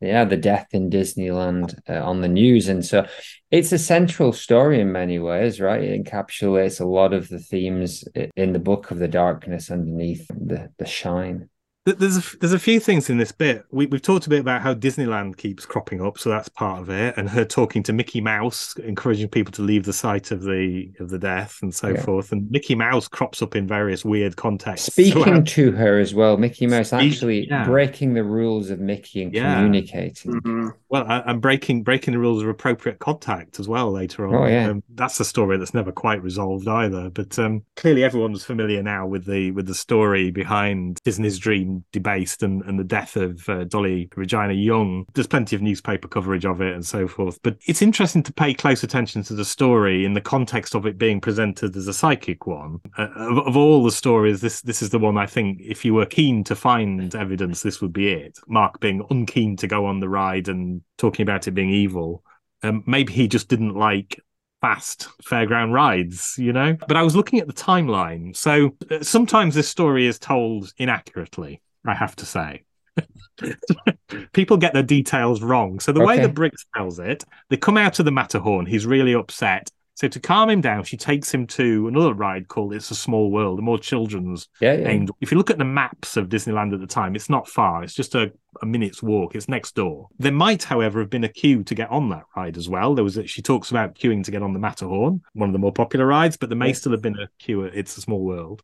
The go around It's a Small World, I looked up how long it takes to go around It's a Small World. It takes about a quarter of an hour. Right. 15 minutes or so. There's some videos online, and if and actually the Wikipedia page about the ride says it takes about. Yeah, I've 15 been. I've actually been on it. I've been to um, Uh, and did it take you about 15 minutes? give or take. It's been a while, but there we yeah, go. I'll give you that. Glad you're able to confirm. So you're talking about then they come out of It's a Small World, and then all this is going on, and there's and this woman has been sadly killed. So you're talking about at least I would say 20 minutes gap between them coming off Matterhorn and the and them coming out of It's a Small World and the incident happening. People sometimes talk as though they've just come off the ride and this happens, and it's not the case. There's a there is um, a gap of 20 minutes or so at least. I don't say that that invalidates any psychic claims. I would say that psychic claims are invalidated by psychic claims just being nonsense in the first Yeah. place. But it just I think it's interesting to look at it uh, as a story in the detail because that's the kind of head I have. You're not going to be discouraged if you believe that Mark was psychic by No. that, but yeah, it could easily just have been that I I'm, I don't really like this ride. Uh, and then he might have said that about 10 rides had they gone on 10, but it just so happened he was on them. But the fact that that happened on that day is just such a bizarre story. In a in a book of weird, unusual, and bizarre stories, this is this is the bizarre one. The, she then goes on to talk about um, the, the letters from Morrissey and Smith maybe getting jealous of, of the Smiths, especially as funds from record companies started to move away from the fall potentially towards Smith and um, Grand Showbiz uh, ditching them. And then she goes on to tell the classical story, which we know is uh, the Motown story, you know, where, where A&R of Motown hears the classical and that's why they weren't. So, uh, from my understanding, it's, that probably didn't help, but it's it, was, wasn't quite as exciting as that. It was more like that there was they, they were just trying to set up a branch in London. They were looking for bands, and it just turned out the fall wasn't really suited to them. Yeah, I think so. The next bit, once we get to 85, 86, and if you, but um, Brix talks about buying a BMW and learning to drive and so on. Has Johnny Marr's got one. One of the things I like about Brix is how incongruous she is in the world of the fall. I like, I like that kind of Yeah. rubbing. And and and she talks a little bit about um, writing. Terry Waite says she's always said, I think that the title was hers. She had, and she felt very strongly it ought to be called that. And so that's sometimes pointed at as a psychic song, although although there's nothing in the song about kidnapping at all anyway so it's a bit Time. difficult to, to say that mentioning in a song lyric someone who's prominent in the news anyway isn't really precognition unless you're actually saying something's going to happen to them which I the song agree. does. Yeah, it doesn't, and that was my point. I think when we covered it, that I remember Terry Waite as being quite a.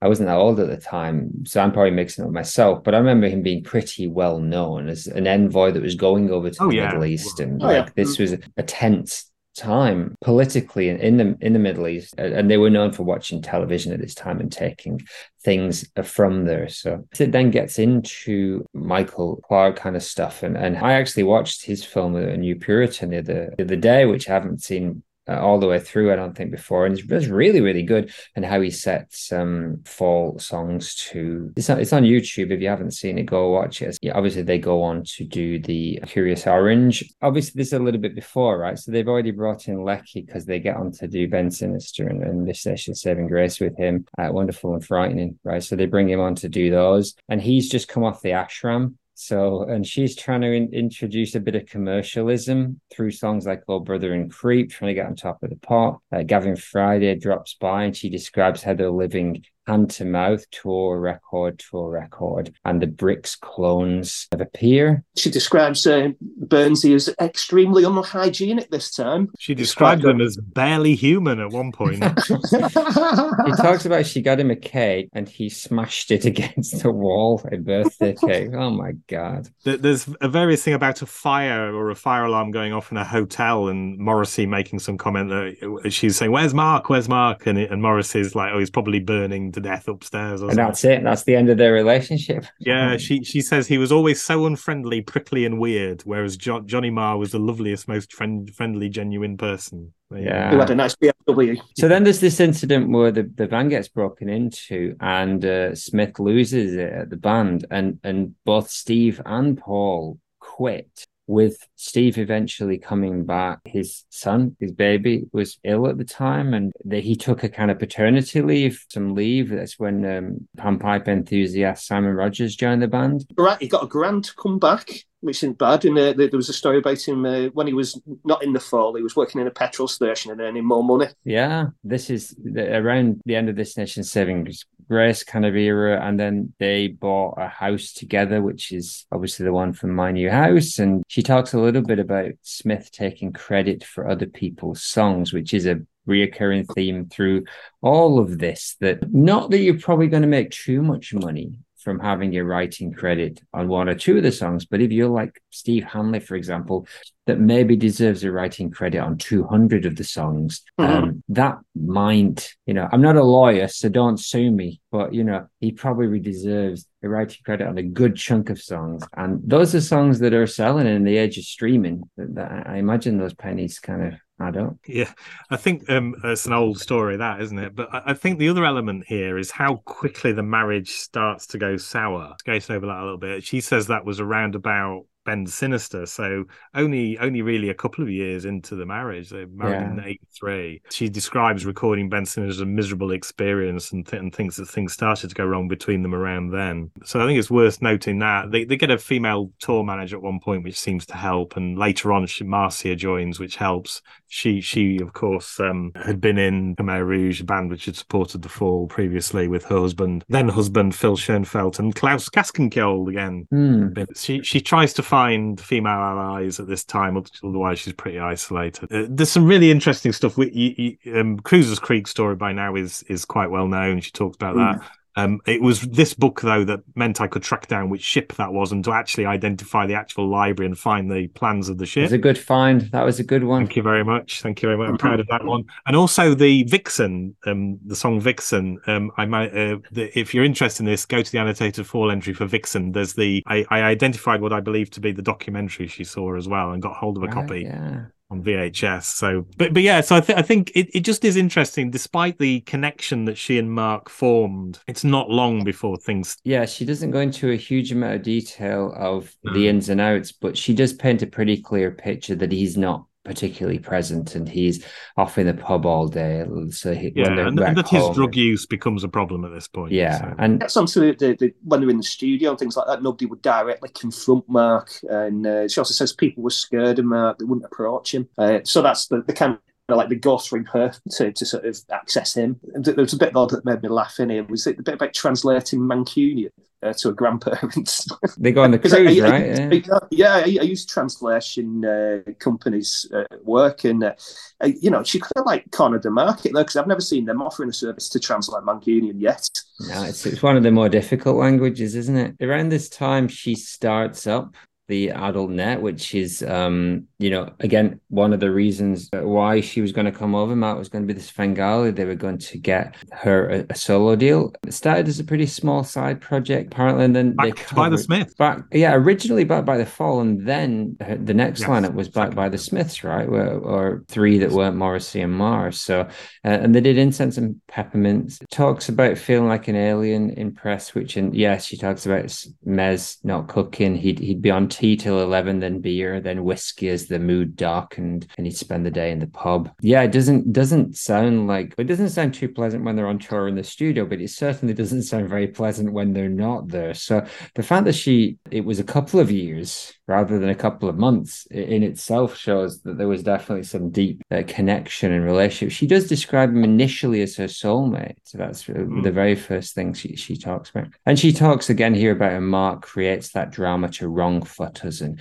and make us vulnerable, which put us under tension and made us work harder at, at what cost, right? You know, then the speed's rotting his brain and he would deliberately undercut Leckie. And we talked about this in one of the last few episodes about the end point to Bend Sinister were, yeah, that psychedelic side of Leckie, Smith had totally had enough of that. He's now starting to just undercut that and he brings out what she describes as the idiotic megaphone. Although he'd used that previously as well. I, quite i quite like the bit where she's going on a bit i always felt sorry for the tour manager because uh, he always got the brunt of everything which kind of reminded me a bit of uh, spinal tap when they're complaining to the tour manager about the bread.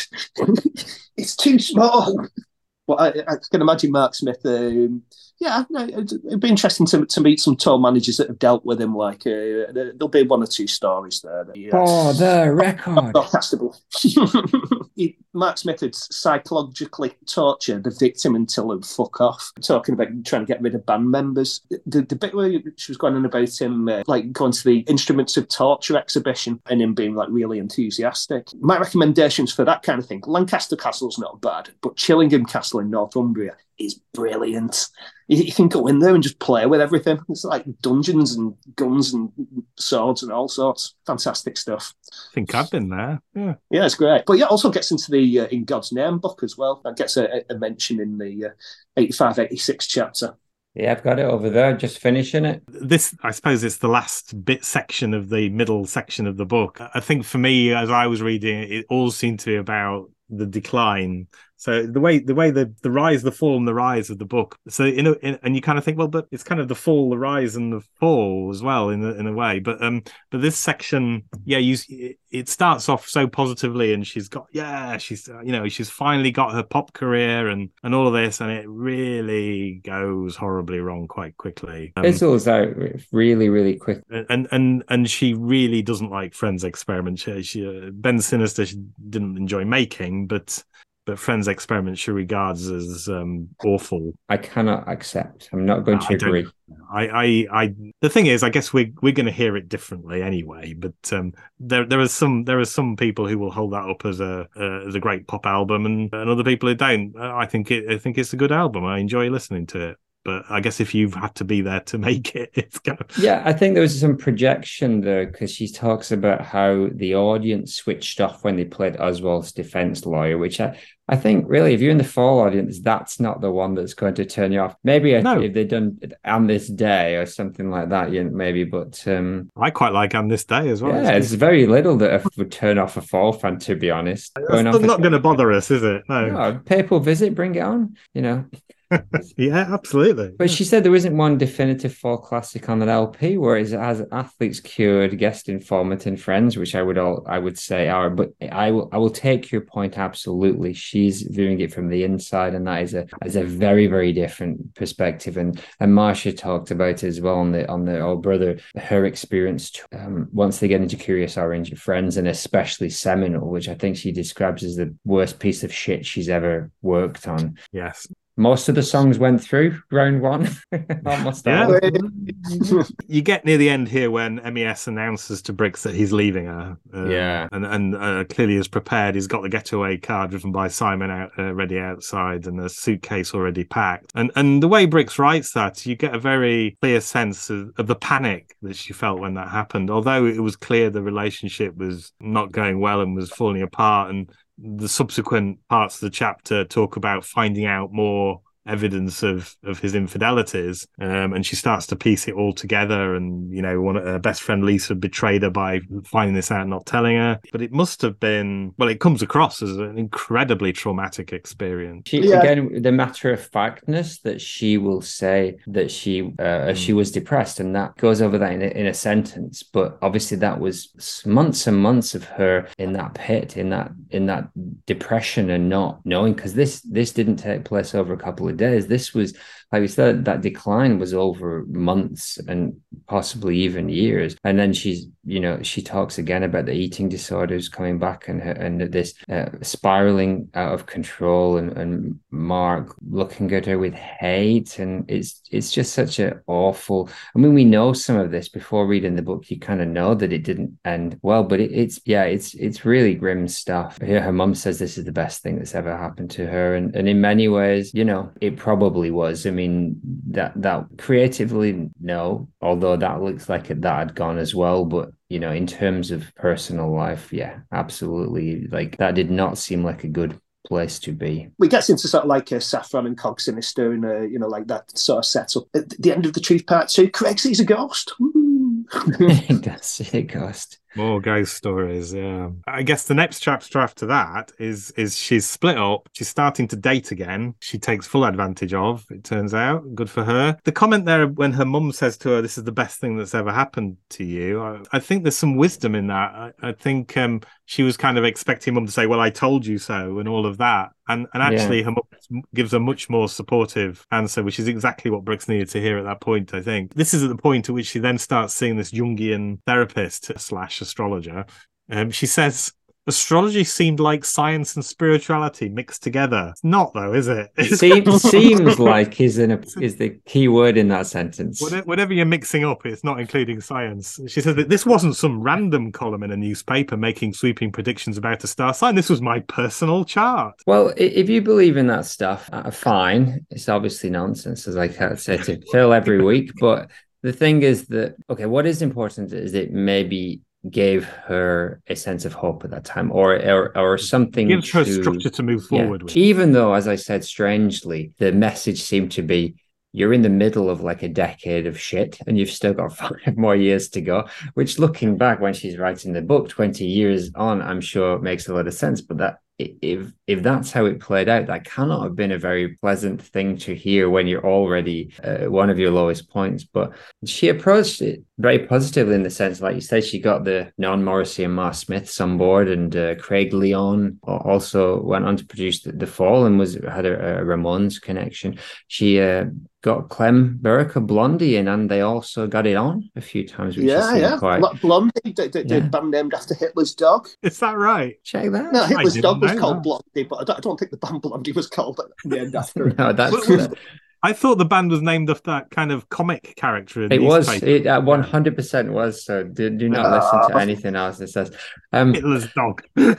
Mark, Mark, this is apparently one of the sources for the five hundred dollar bottle of wine story. Which one of them. I- one, the, the one of them. plausible one. Yes, yeah. And it turns out that she wasn't actually fired from the fall. She just didn't show up for the next tour, even though she'd presented some songs for the next album, which which would have been extra K, right? But um, um, she felt really unprofessional for not turning up for the tour. But that was the decision. That was the line that she she was drawing. It was an it was a German TV broadcast, wasn't it? That Mm. January the following year, and there's video of that, and and it's her guitar tech who's playing guitar on that. For quite some time, we were trying to find out who that was, and in the end, uh, I think it was on the Fall forum. Uh, we worked out as a, uh, who that was, and it was her guitar tech, and he'd had to stand in because she hadn't turned up at the airport. So that and that was the end. But she was still technically in the band for quite some time after splitting up from Mark. Yeah. In terms of that, where someone stands in, again, that's another really unique thing about the fall, where like she describes multiple times where Mark would put songs into the playlist that they hadn't rehearsed and hadn't for years.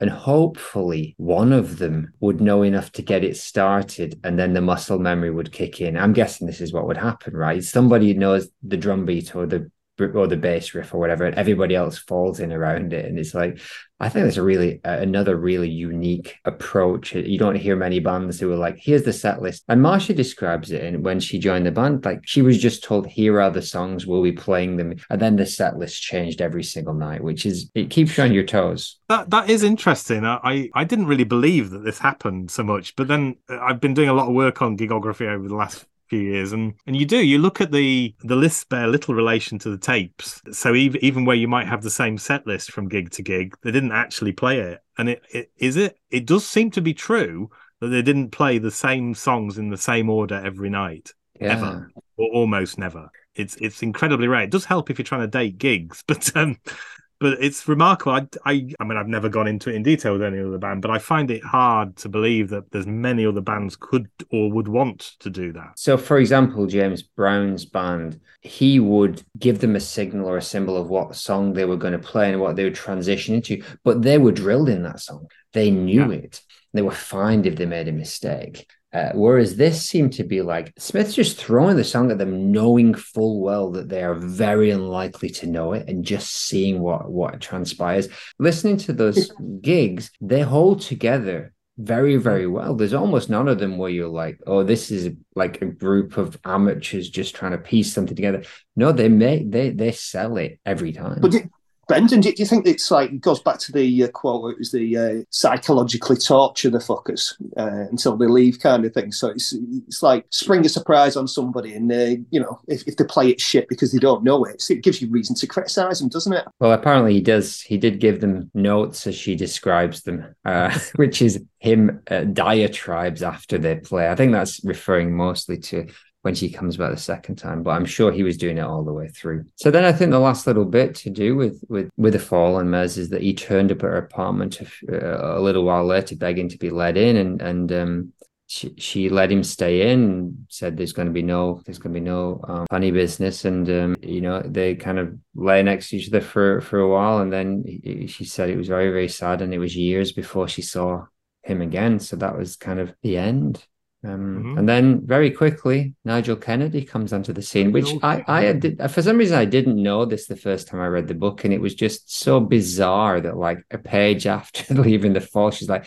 and Nigel Kennedy, the punk rock violinist, who's now going to be like the next third of this book. But uh, we will not spend as much time on this part, I imagine, as we have on the previous. Does, she does mention that a, a person, like he was on about name dropping. Uh, I remember Murray Walker being asked who the most interesting person that he'd ever met was. His response was Jim Rosenthal. So he gets mentioned in it. I like Nigel Kennedy. I, I, I think he's funny. He's a very cool character. and he, he comes off not too bad when you compare him to Smith, but he he comes off as quite possessive in the relationship and not necessarily uh, it's not necessarily the healthiest of relationship, but she seems to have a lot of good times with him and and and compared to some of the things that she went through earlier in her life, I think this relationship at the very least seemed uh, mostly um positively about it. Um, yeah, she describes him as a child and being quite childlike. Uh, she kind of explains that by saying that he has to be so drilled in in to play the music he plays and so in control of all of that that he hasn't got time to control everything else. He can't be bothered with your petty rules and regulations. Yeah.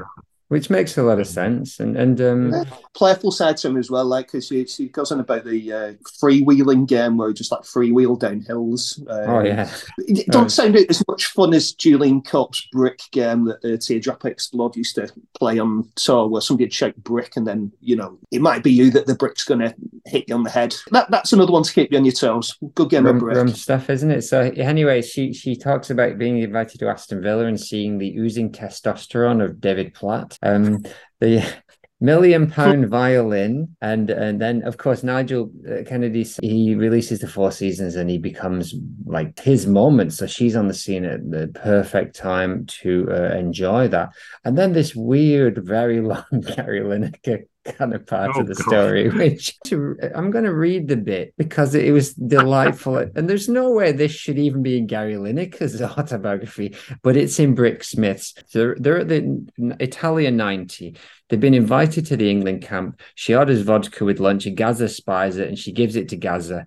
She gets carpal tunnel syndrome. She starts writing with with uh, Stephen Tintin Duffy of the Lilac Time goes to uh, America with Nigel and meets Yo Yo Ma, and it's just boom, boom, boom, boom, boom. And, and but for, uh, amongst all of this, she's invited to Gary Lineker's house, smashes all of his Doulton Royal Doulton figures, his wife's with, with a cricket bat. Um, doesn't take make the top forty with her first Adult Net single. Then she comes to Italia 90. Gary Lineker is having tummy trouble. He told us before the match that he had a turtle turtle head on deck. His guts were groaning, and he felt wind building up in his intestines. He tried to fart and to relieve some of the pressure. It was worse than he thought. When he farted, he followed through in a huge pile of semi-liquid diarrhea squelched into his shorts. He didn't know what to do. Poo was dripping down his legs. Bear in mind, this is the bi- biography of the guitarist from The Fall. Um, he dragged his ass along the pitch like a dog trying to wipe himself. This did little good as his shots were fully loaded to the brim with messy cack. And actually, the video is great if you've ever seen it because he mouths, I've shit myself to the other players. You can see it. It's brilliant. It has no place being in this book whatsoever, but it is beautiful. Thoughts? it's another example of wild tonal shifts in this book. It's, it's just again, you wouldn't see this coming. You wouldn't. She didn't have to have mentioned it at all, but it's Not for in three there. or four pages of it. It's in there, and it, at length and in detail. It's Yeah, the, it's the, amazing. te- the technical phrase for uh, wiping your ass on the floor, like Gary Lineker was doing, is yachting. If you check the Profanosaurus, Okay. So uh, thick and fast, she does that. She meets Donovan, does a cover version of Hurdy Gurdy, which if you've watched the video of her on the on the Late Show with Gay Byrne, that's something to behold. Nigel Kennedy, Donovan, and Brix Smith with the with the band, the backing band, doing a version of Hurdy Gurdy.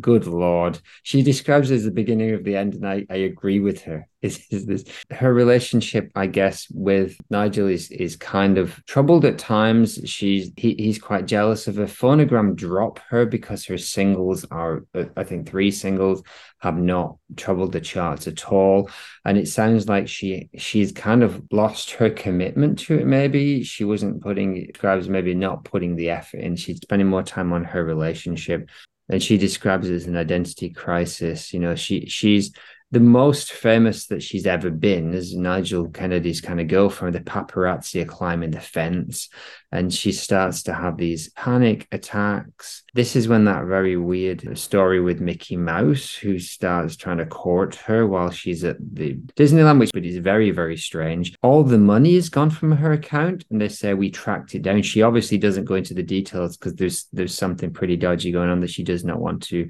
throw anyone under the buzz. I I, I think she describes an altercation with with Nigel, which again she doesn't really go into, and then it's all over that relationship. That is as a as a fall fan who's here ostensibly to talk about Brix's involvement in the fall. That is a barrage of really really interesting stuff. Lots of highs and lows for it. I really enjoyed this part because it was just so much weird madness going on. But you know, we're two and a half hours into this, so we probably don't want to spend too much time. I just I just noted a couple of the things just tonally because she goes on about uh, Nigel's neck at one point because he's got a horrible growth Yeah. caused by the violin pressing against it, which is not dissimilar to her human bite neck problems earlier on. Uh, because the human bite apparently is potentially deadly Yeah. of the bacteria in the saliva. But then, but then she throws in, and and you kind of think people have this image of her as a real hippie, but she's talking about bodily functions and football players. It's like I say, she's just a complete mismatch of types of person. And she talks at one point here when they're living in Malvern um, with Nigel. Sometimes I would ride Lucky, my white pony that Nigel had bought me. And imagine she was a unicorn, I was a maiden, and we were all on some medieval pilgrimage. And in the next chapter, you've got this story about Gary Lineker, and it's just, is this the same person? And I was also interested that um, Phonogram, when they dropped the adult net, tried to blame this on Kennedy. They didn't want to deal with Nigel Kennedy's stipulations about his violin that was on there. Um, but uh, she, she's pretty clear that it was just an excuse to blame it on him.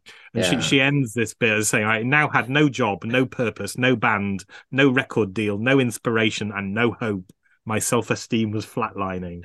Yeah. I- It's tough times, right? And it's and And then you have the whole Disney World weird Mickey Mouse thing going on. yeah. And then we're into part three of the book. It's part three, which we won't spend a, a huge amount of time on it. Mostly, it's centered around Gok Wan, which um, One thing, one thing I learned and I didn't know in the Full Circle chapter, Katie Puckrik used to be uh, one of Michael Clark's dancers. before we move, move into uh, part three, I'm going to play a few tracks that are pertinent to this era.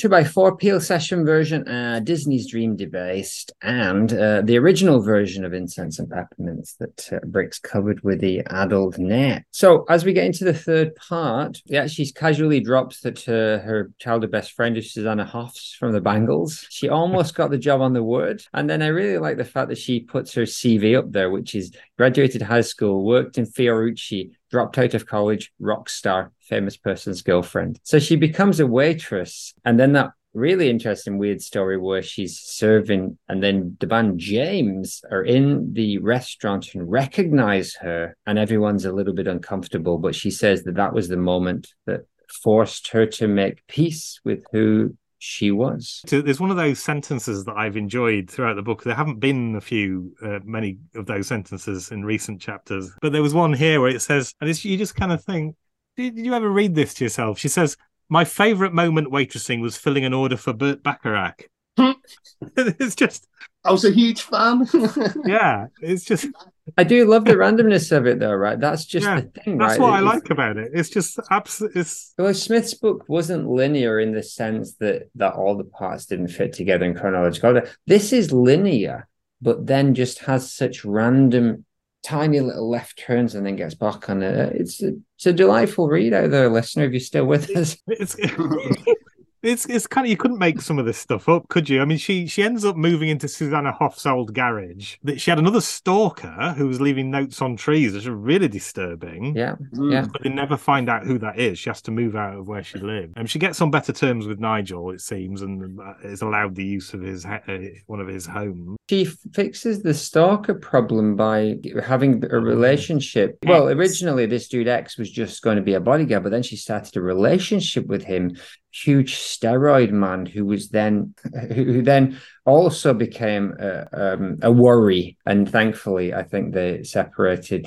uh, She, she describes him, did you notice, as freakishly and painfully endowed. yeah, I thought that was a good sentence. Yes.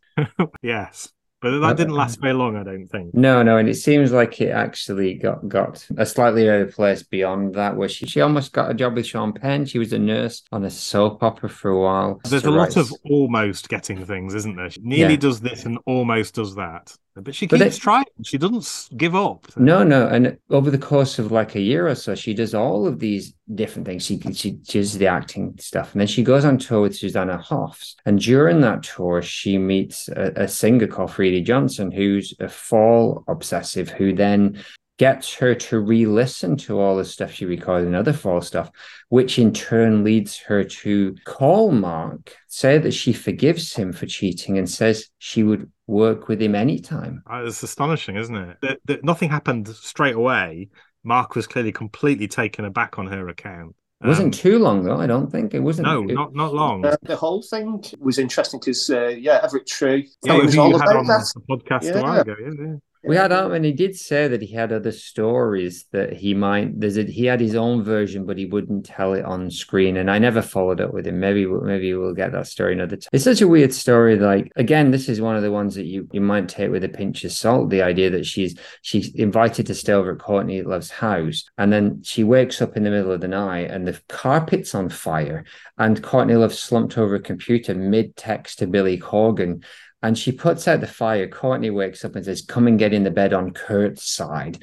And then she sleeps there. She then immediately hit with a quite serious health scare, it sounds like, which she then gets over. And on the way home from the treatment, she's expecting a call from Courtney Love, but instead it is from Mark Smith saying, Come back. And uh, she does. And she says she is not prepared for the state that she found them in post middle class revolt. Yes, so she is back post middle class uh, revolt. She comes back on the scene just in time for cerebral caustic. Danny, oh, he's done it. He's on mute. Now you're definitely part of the gang. Oh, well, she she says that the fall she joined at this point point were not happy campers, so um, which is clearly the case. It's interesting. She talks about her use of Rohypnol at this point. She attributes to a, a, sense of sexual freedom, which she indulges, and good for her. She talks about meeting Murray Lachlan Young, who seems to have been significant to her. She has quite a few what seem to be healthy relationships at this point. She really likes him, men right? succession He's a poet, who- right? He was he had his moment in the nineties. I remember yeah, him. I think so. Yeah, she she definitely sees that things have deteriorated in the fall. That Mark's not operating on all city cylinders. takes her a little while to see quite how ill he appears to be.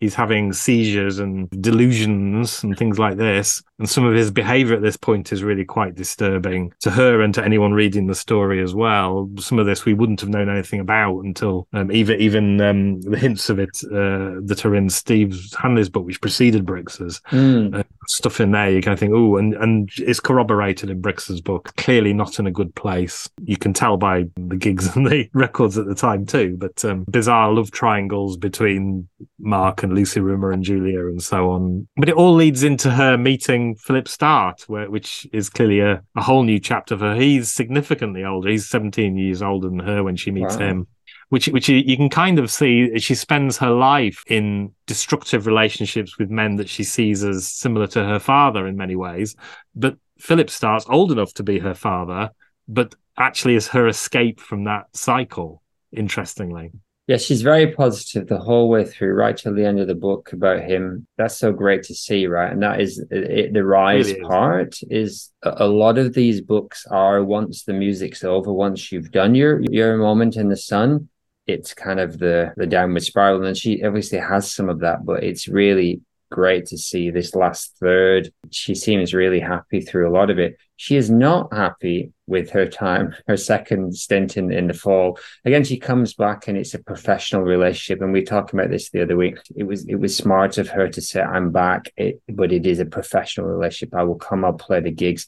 Uh, but even that, uh, after a while, you can only keep that for so long with with someone who sounds like they're in the state that Smith was in by that point of just drinking it and being abusive. Craig had lost passion, she says, and and he talks. She talks about how Smith, when she says she has a bad back, he he hits her, and there's there's all this awful kind of physical and um, verbal kind of abuse of, of everyone around. She talks about um, sort of hangers on earlier in the book, really, like people that were bad influence on, on Mark Smith. Uh, with various uh, mind-bending drugs and, and so forth. It get, well, it gets into the uh, the, the, the Tobos story, the, where they, they wait in uh, uh, an airport somewhere for uh, like some festival, but, and uh, there's another band that, that tries getting on like a rap band.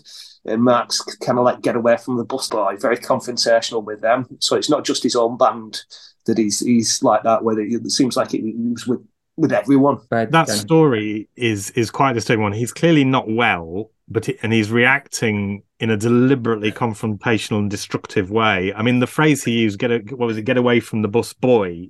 That Yeah. language is as explicitly racist language. Yeah. Um, I, I'm sure that other stories would suggest that's not really where, what he is and who he is, but mm, um, given the depths that he was in, that he kind of lashes out in that way and gets himself uh, thoroughly beaten up as a result. He See does a great gig.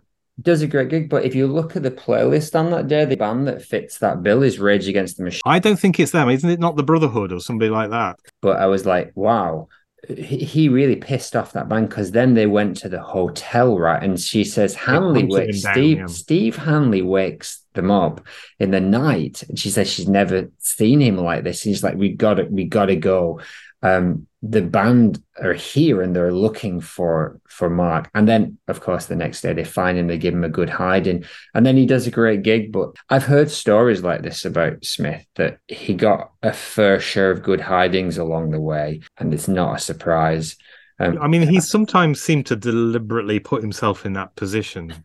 You get that sense, saying to people, "Hit me, hit me," you know, and stuff like this. I can't remember which song it is off Extricate, but the, the one where he was going on about got pasted in a bar.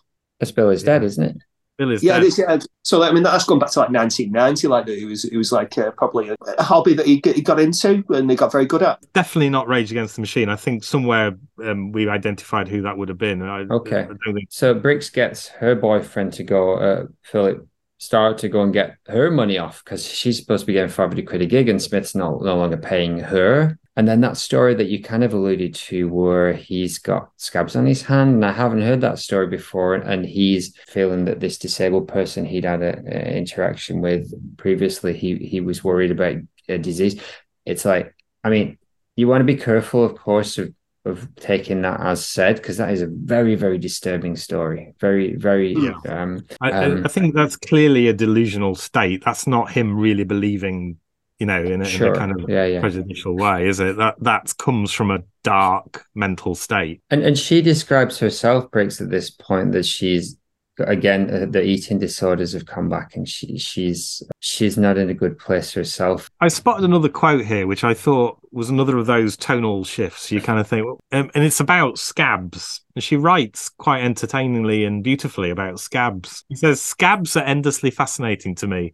The remarkable way that the human body can knit its wounds is like magic. It's like watching time lapse footage of a flower blooming and then dying, the ugly sandpaper melding of dried blood and skin cells morphing into a new, soft, smooth surface.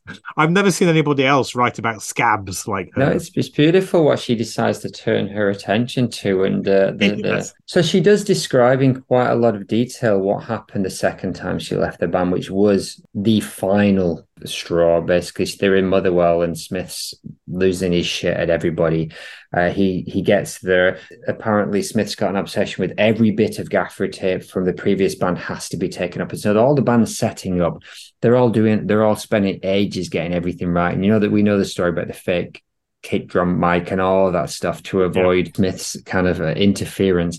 Uh, he gets the monitor. It's not good enough for him, the vocal monitor. So he throws the mic stand at the engineer. like He's a not ha- spear. like a spear, and Brix is having none of this. So she screams at him, Don't you do that. He grabs her bag and throws the contents across the stage, washing dirty laundry in public here. But this is the part for fall fans that I just didn't know any of the details of this, and it's it's Brix comes off well in it. She's most we know what she's capable of Yeah, physically, don't we? With exactly. her roundhouse Yeah. kicks. and she just loses it and she gets her a guitar and starts swirling her guitar at him they're meeting some kind of clash which she does not describe in detail he gets the guitar smashes it on the ground and she goes she doesn't play the gig but she's persuaded to return for the final gig where she didn't Astonishingly. yeah, Yeah. she didn't have Mm. Any interactions with Smith. She played the gig, and that was it. She said goodbye at the end to the fans, and that was her. Instead of instead of good night. Yeah, and that- she that's always the used to end say of her- good night.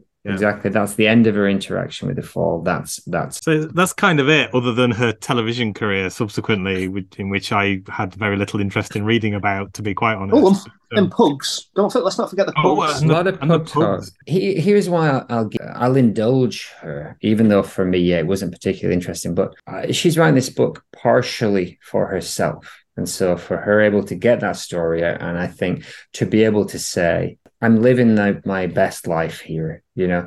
This is her. She opens a shop. She's she's loving it. She goes on for pages about being a jeans expert, and she she Yeah. But she loves Mm. it. It's her fashion. She's indulging herself in this way. She's got the money from her husband to run these shops. They're successful. They open a bunch, and she starts writing songs again.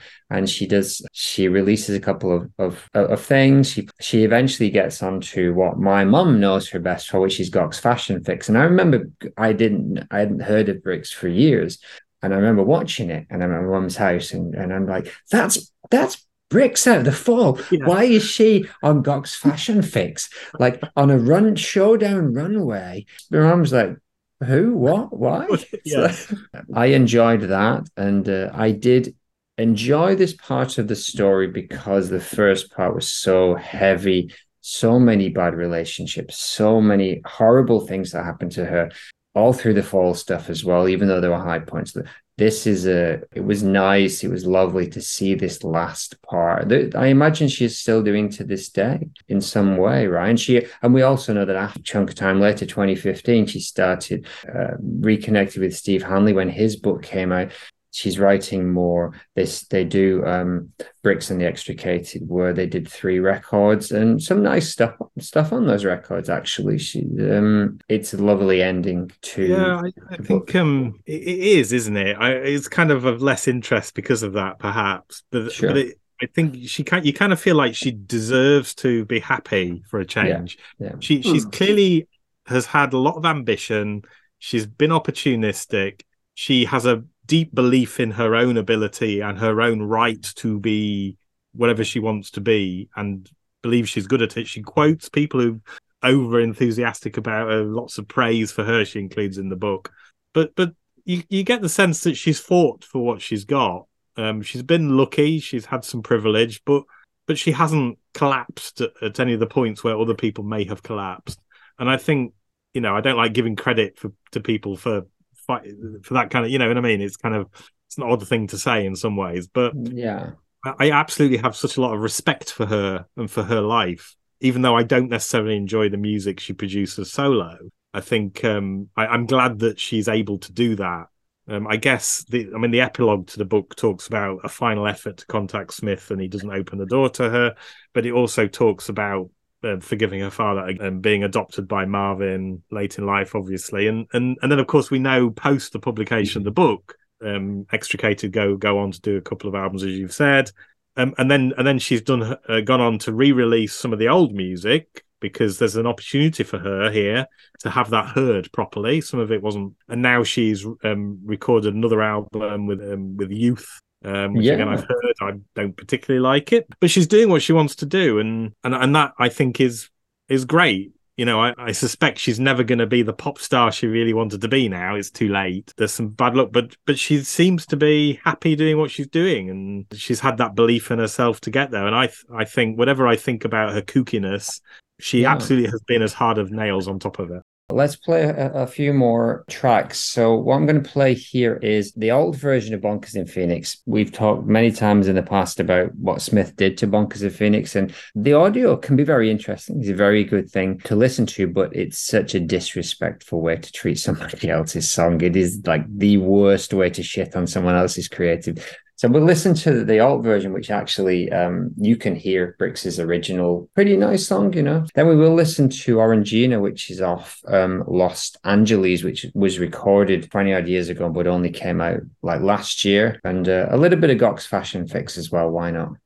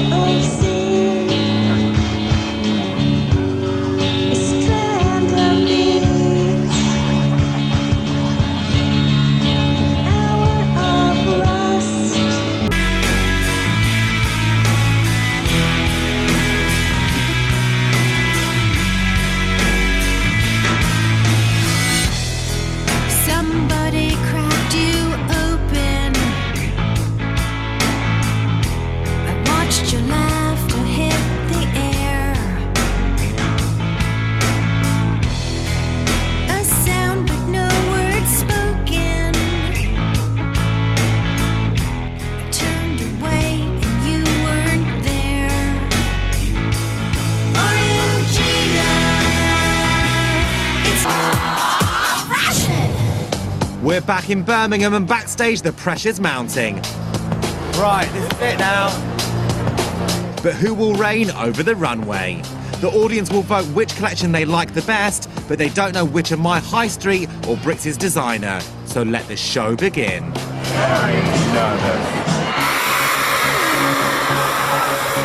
Cast and counted, and now it's time to find out the all important results.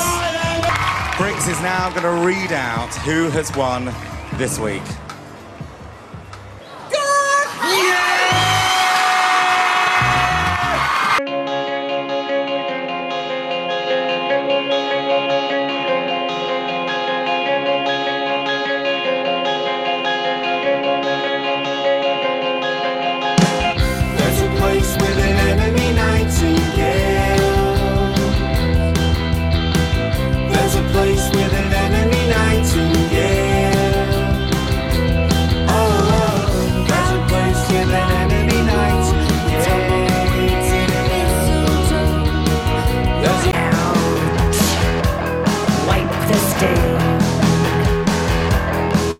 Alistair, any last thoughts, reflections on on the Brix book? Yeah, it's all over the place, isn't it? It's I, I wouldn't actually be surprised, and I'm not saying this disrespectfully in any way whatsoever. If she's got ADHD, it, it is. It's just sort of like one thing to another, to another, to another. Like you know, she's just you know can't sort of like stick with one thing for too long before she's moving on to the next. Speaking as a medical professional, there, aren't you, Alistair?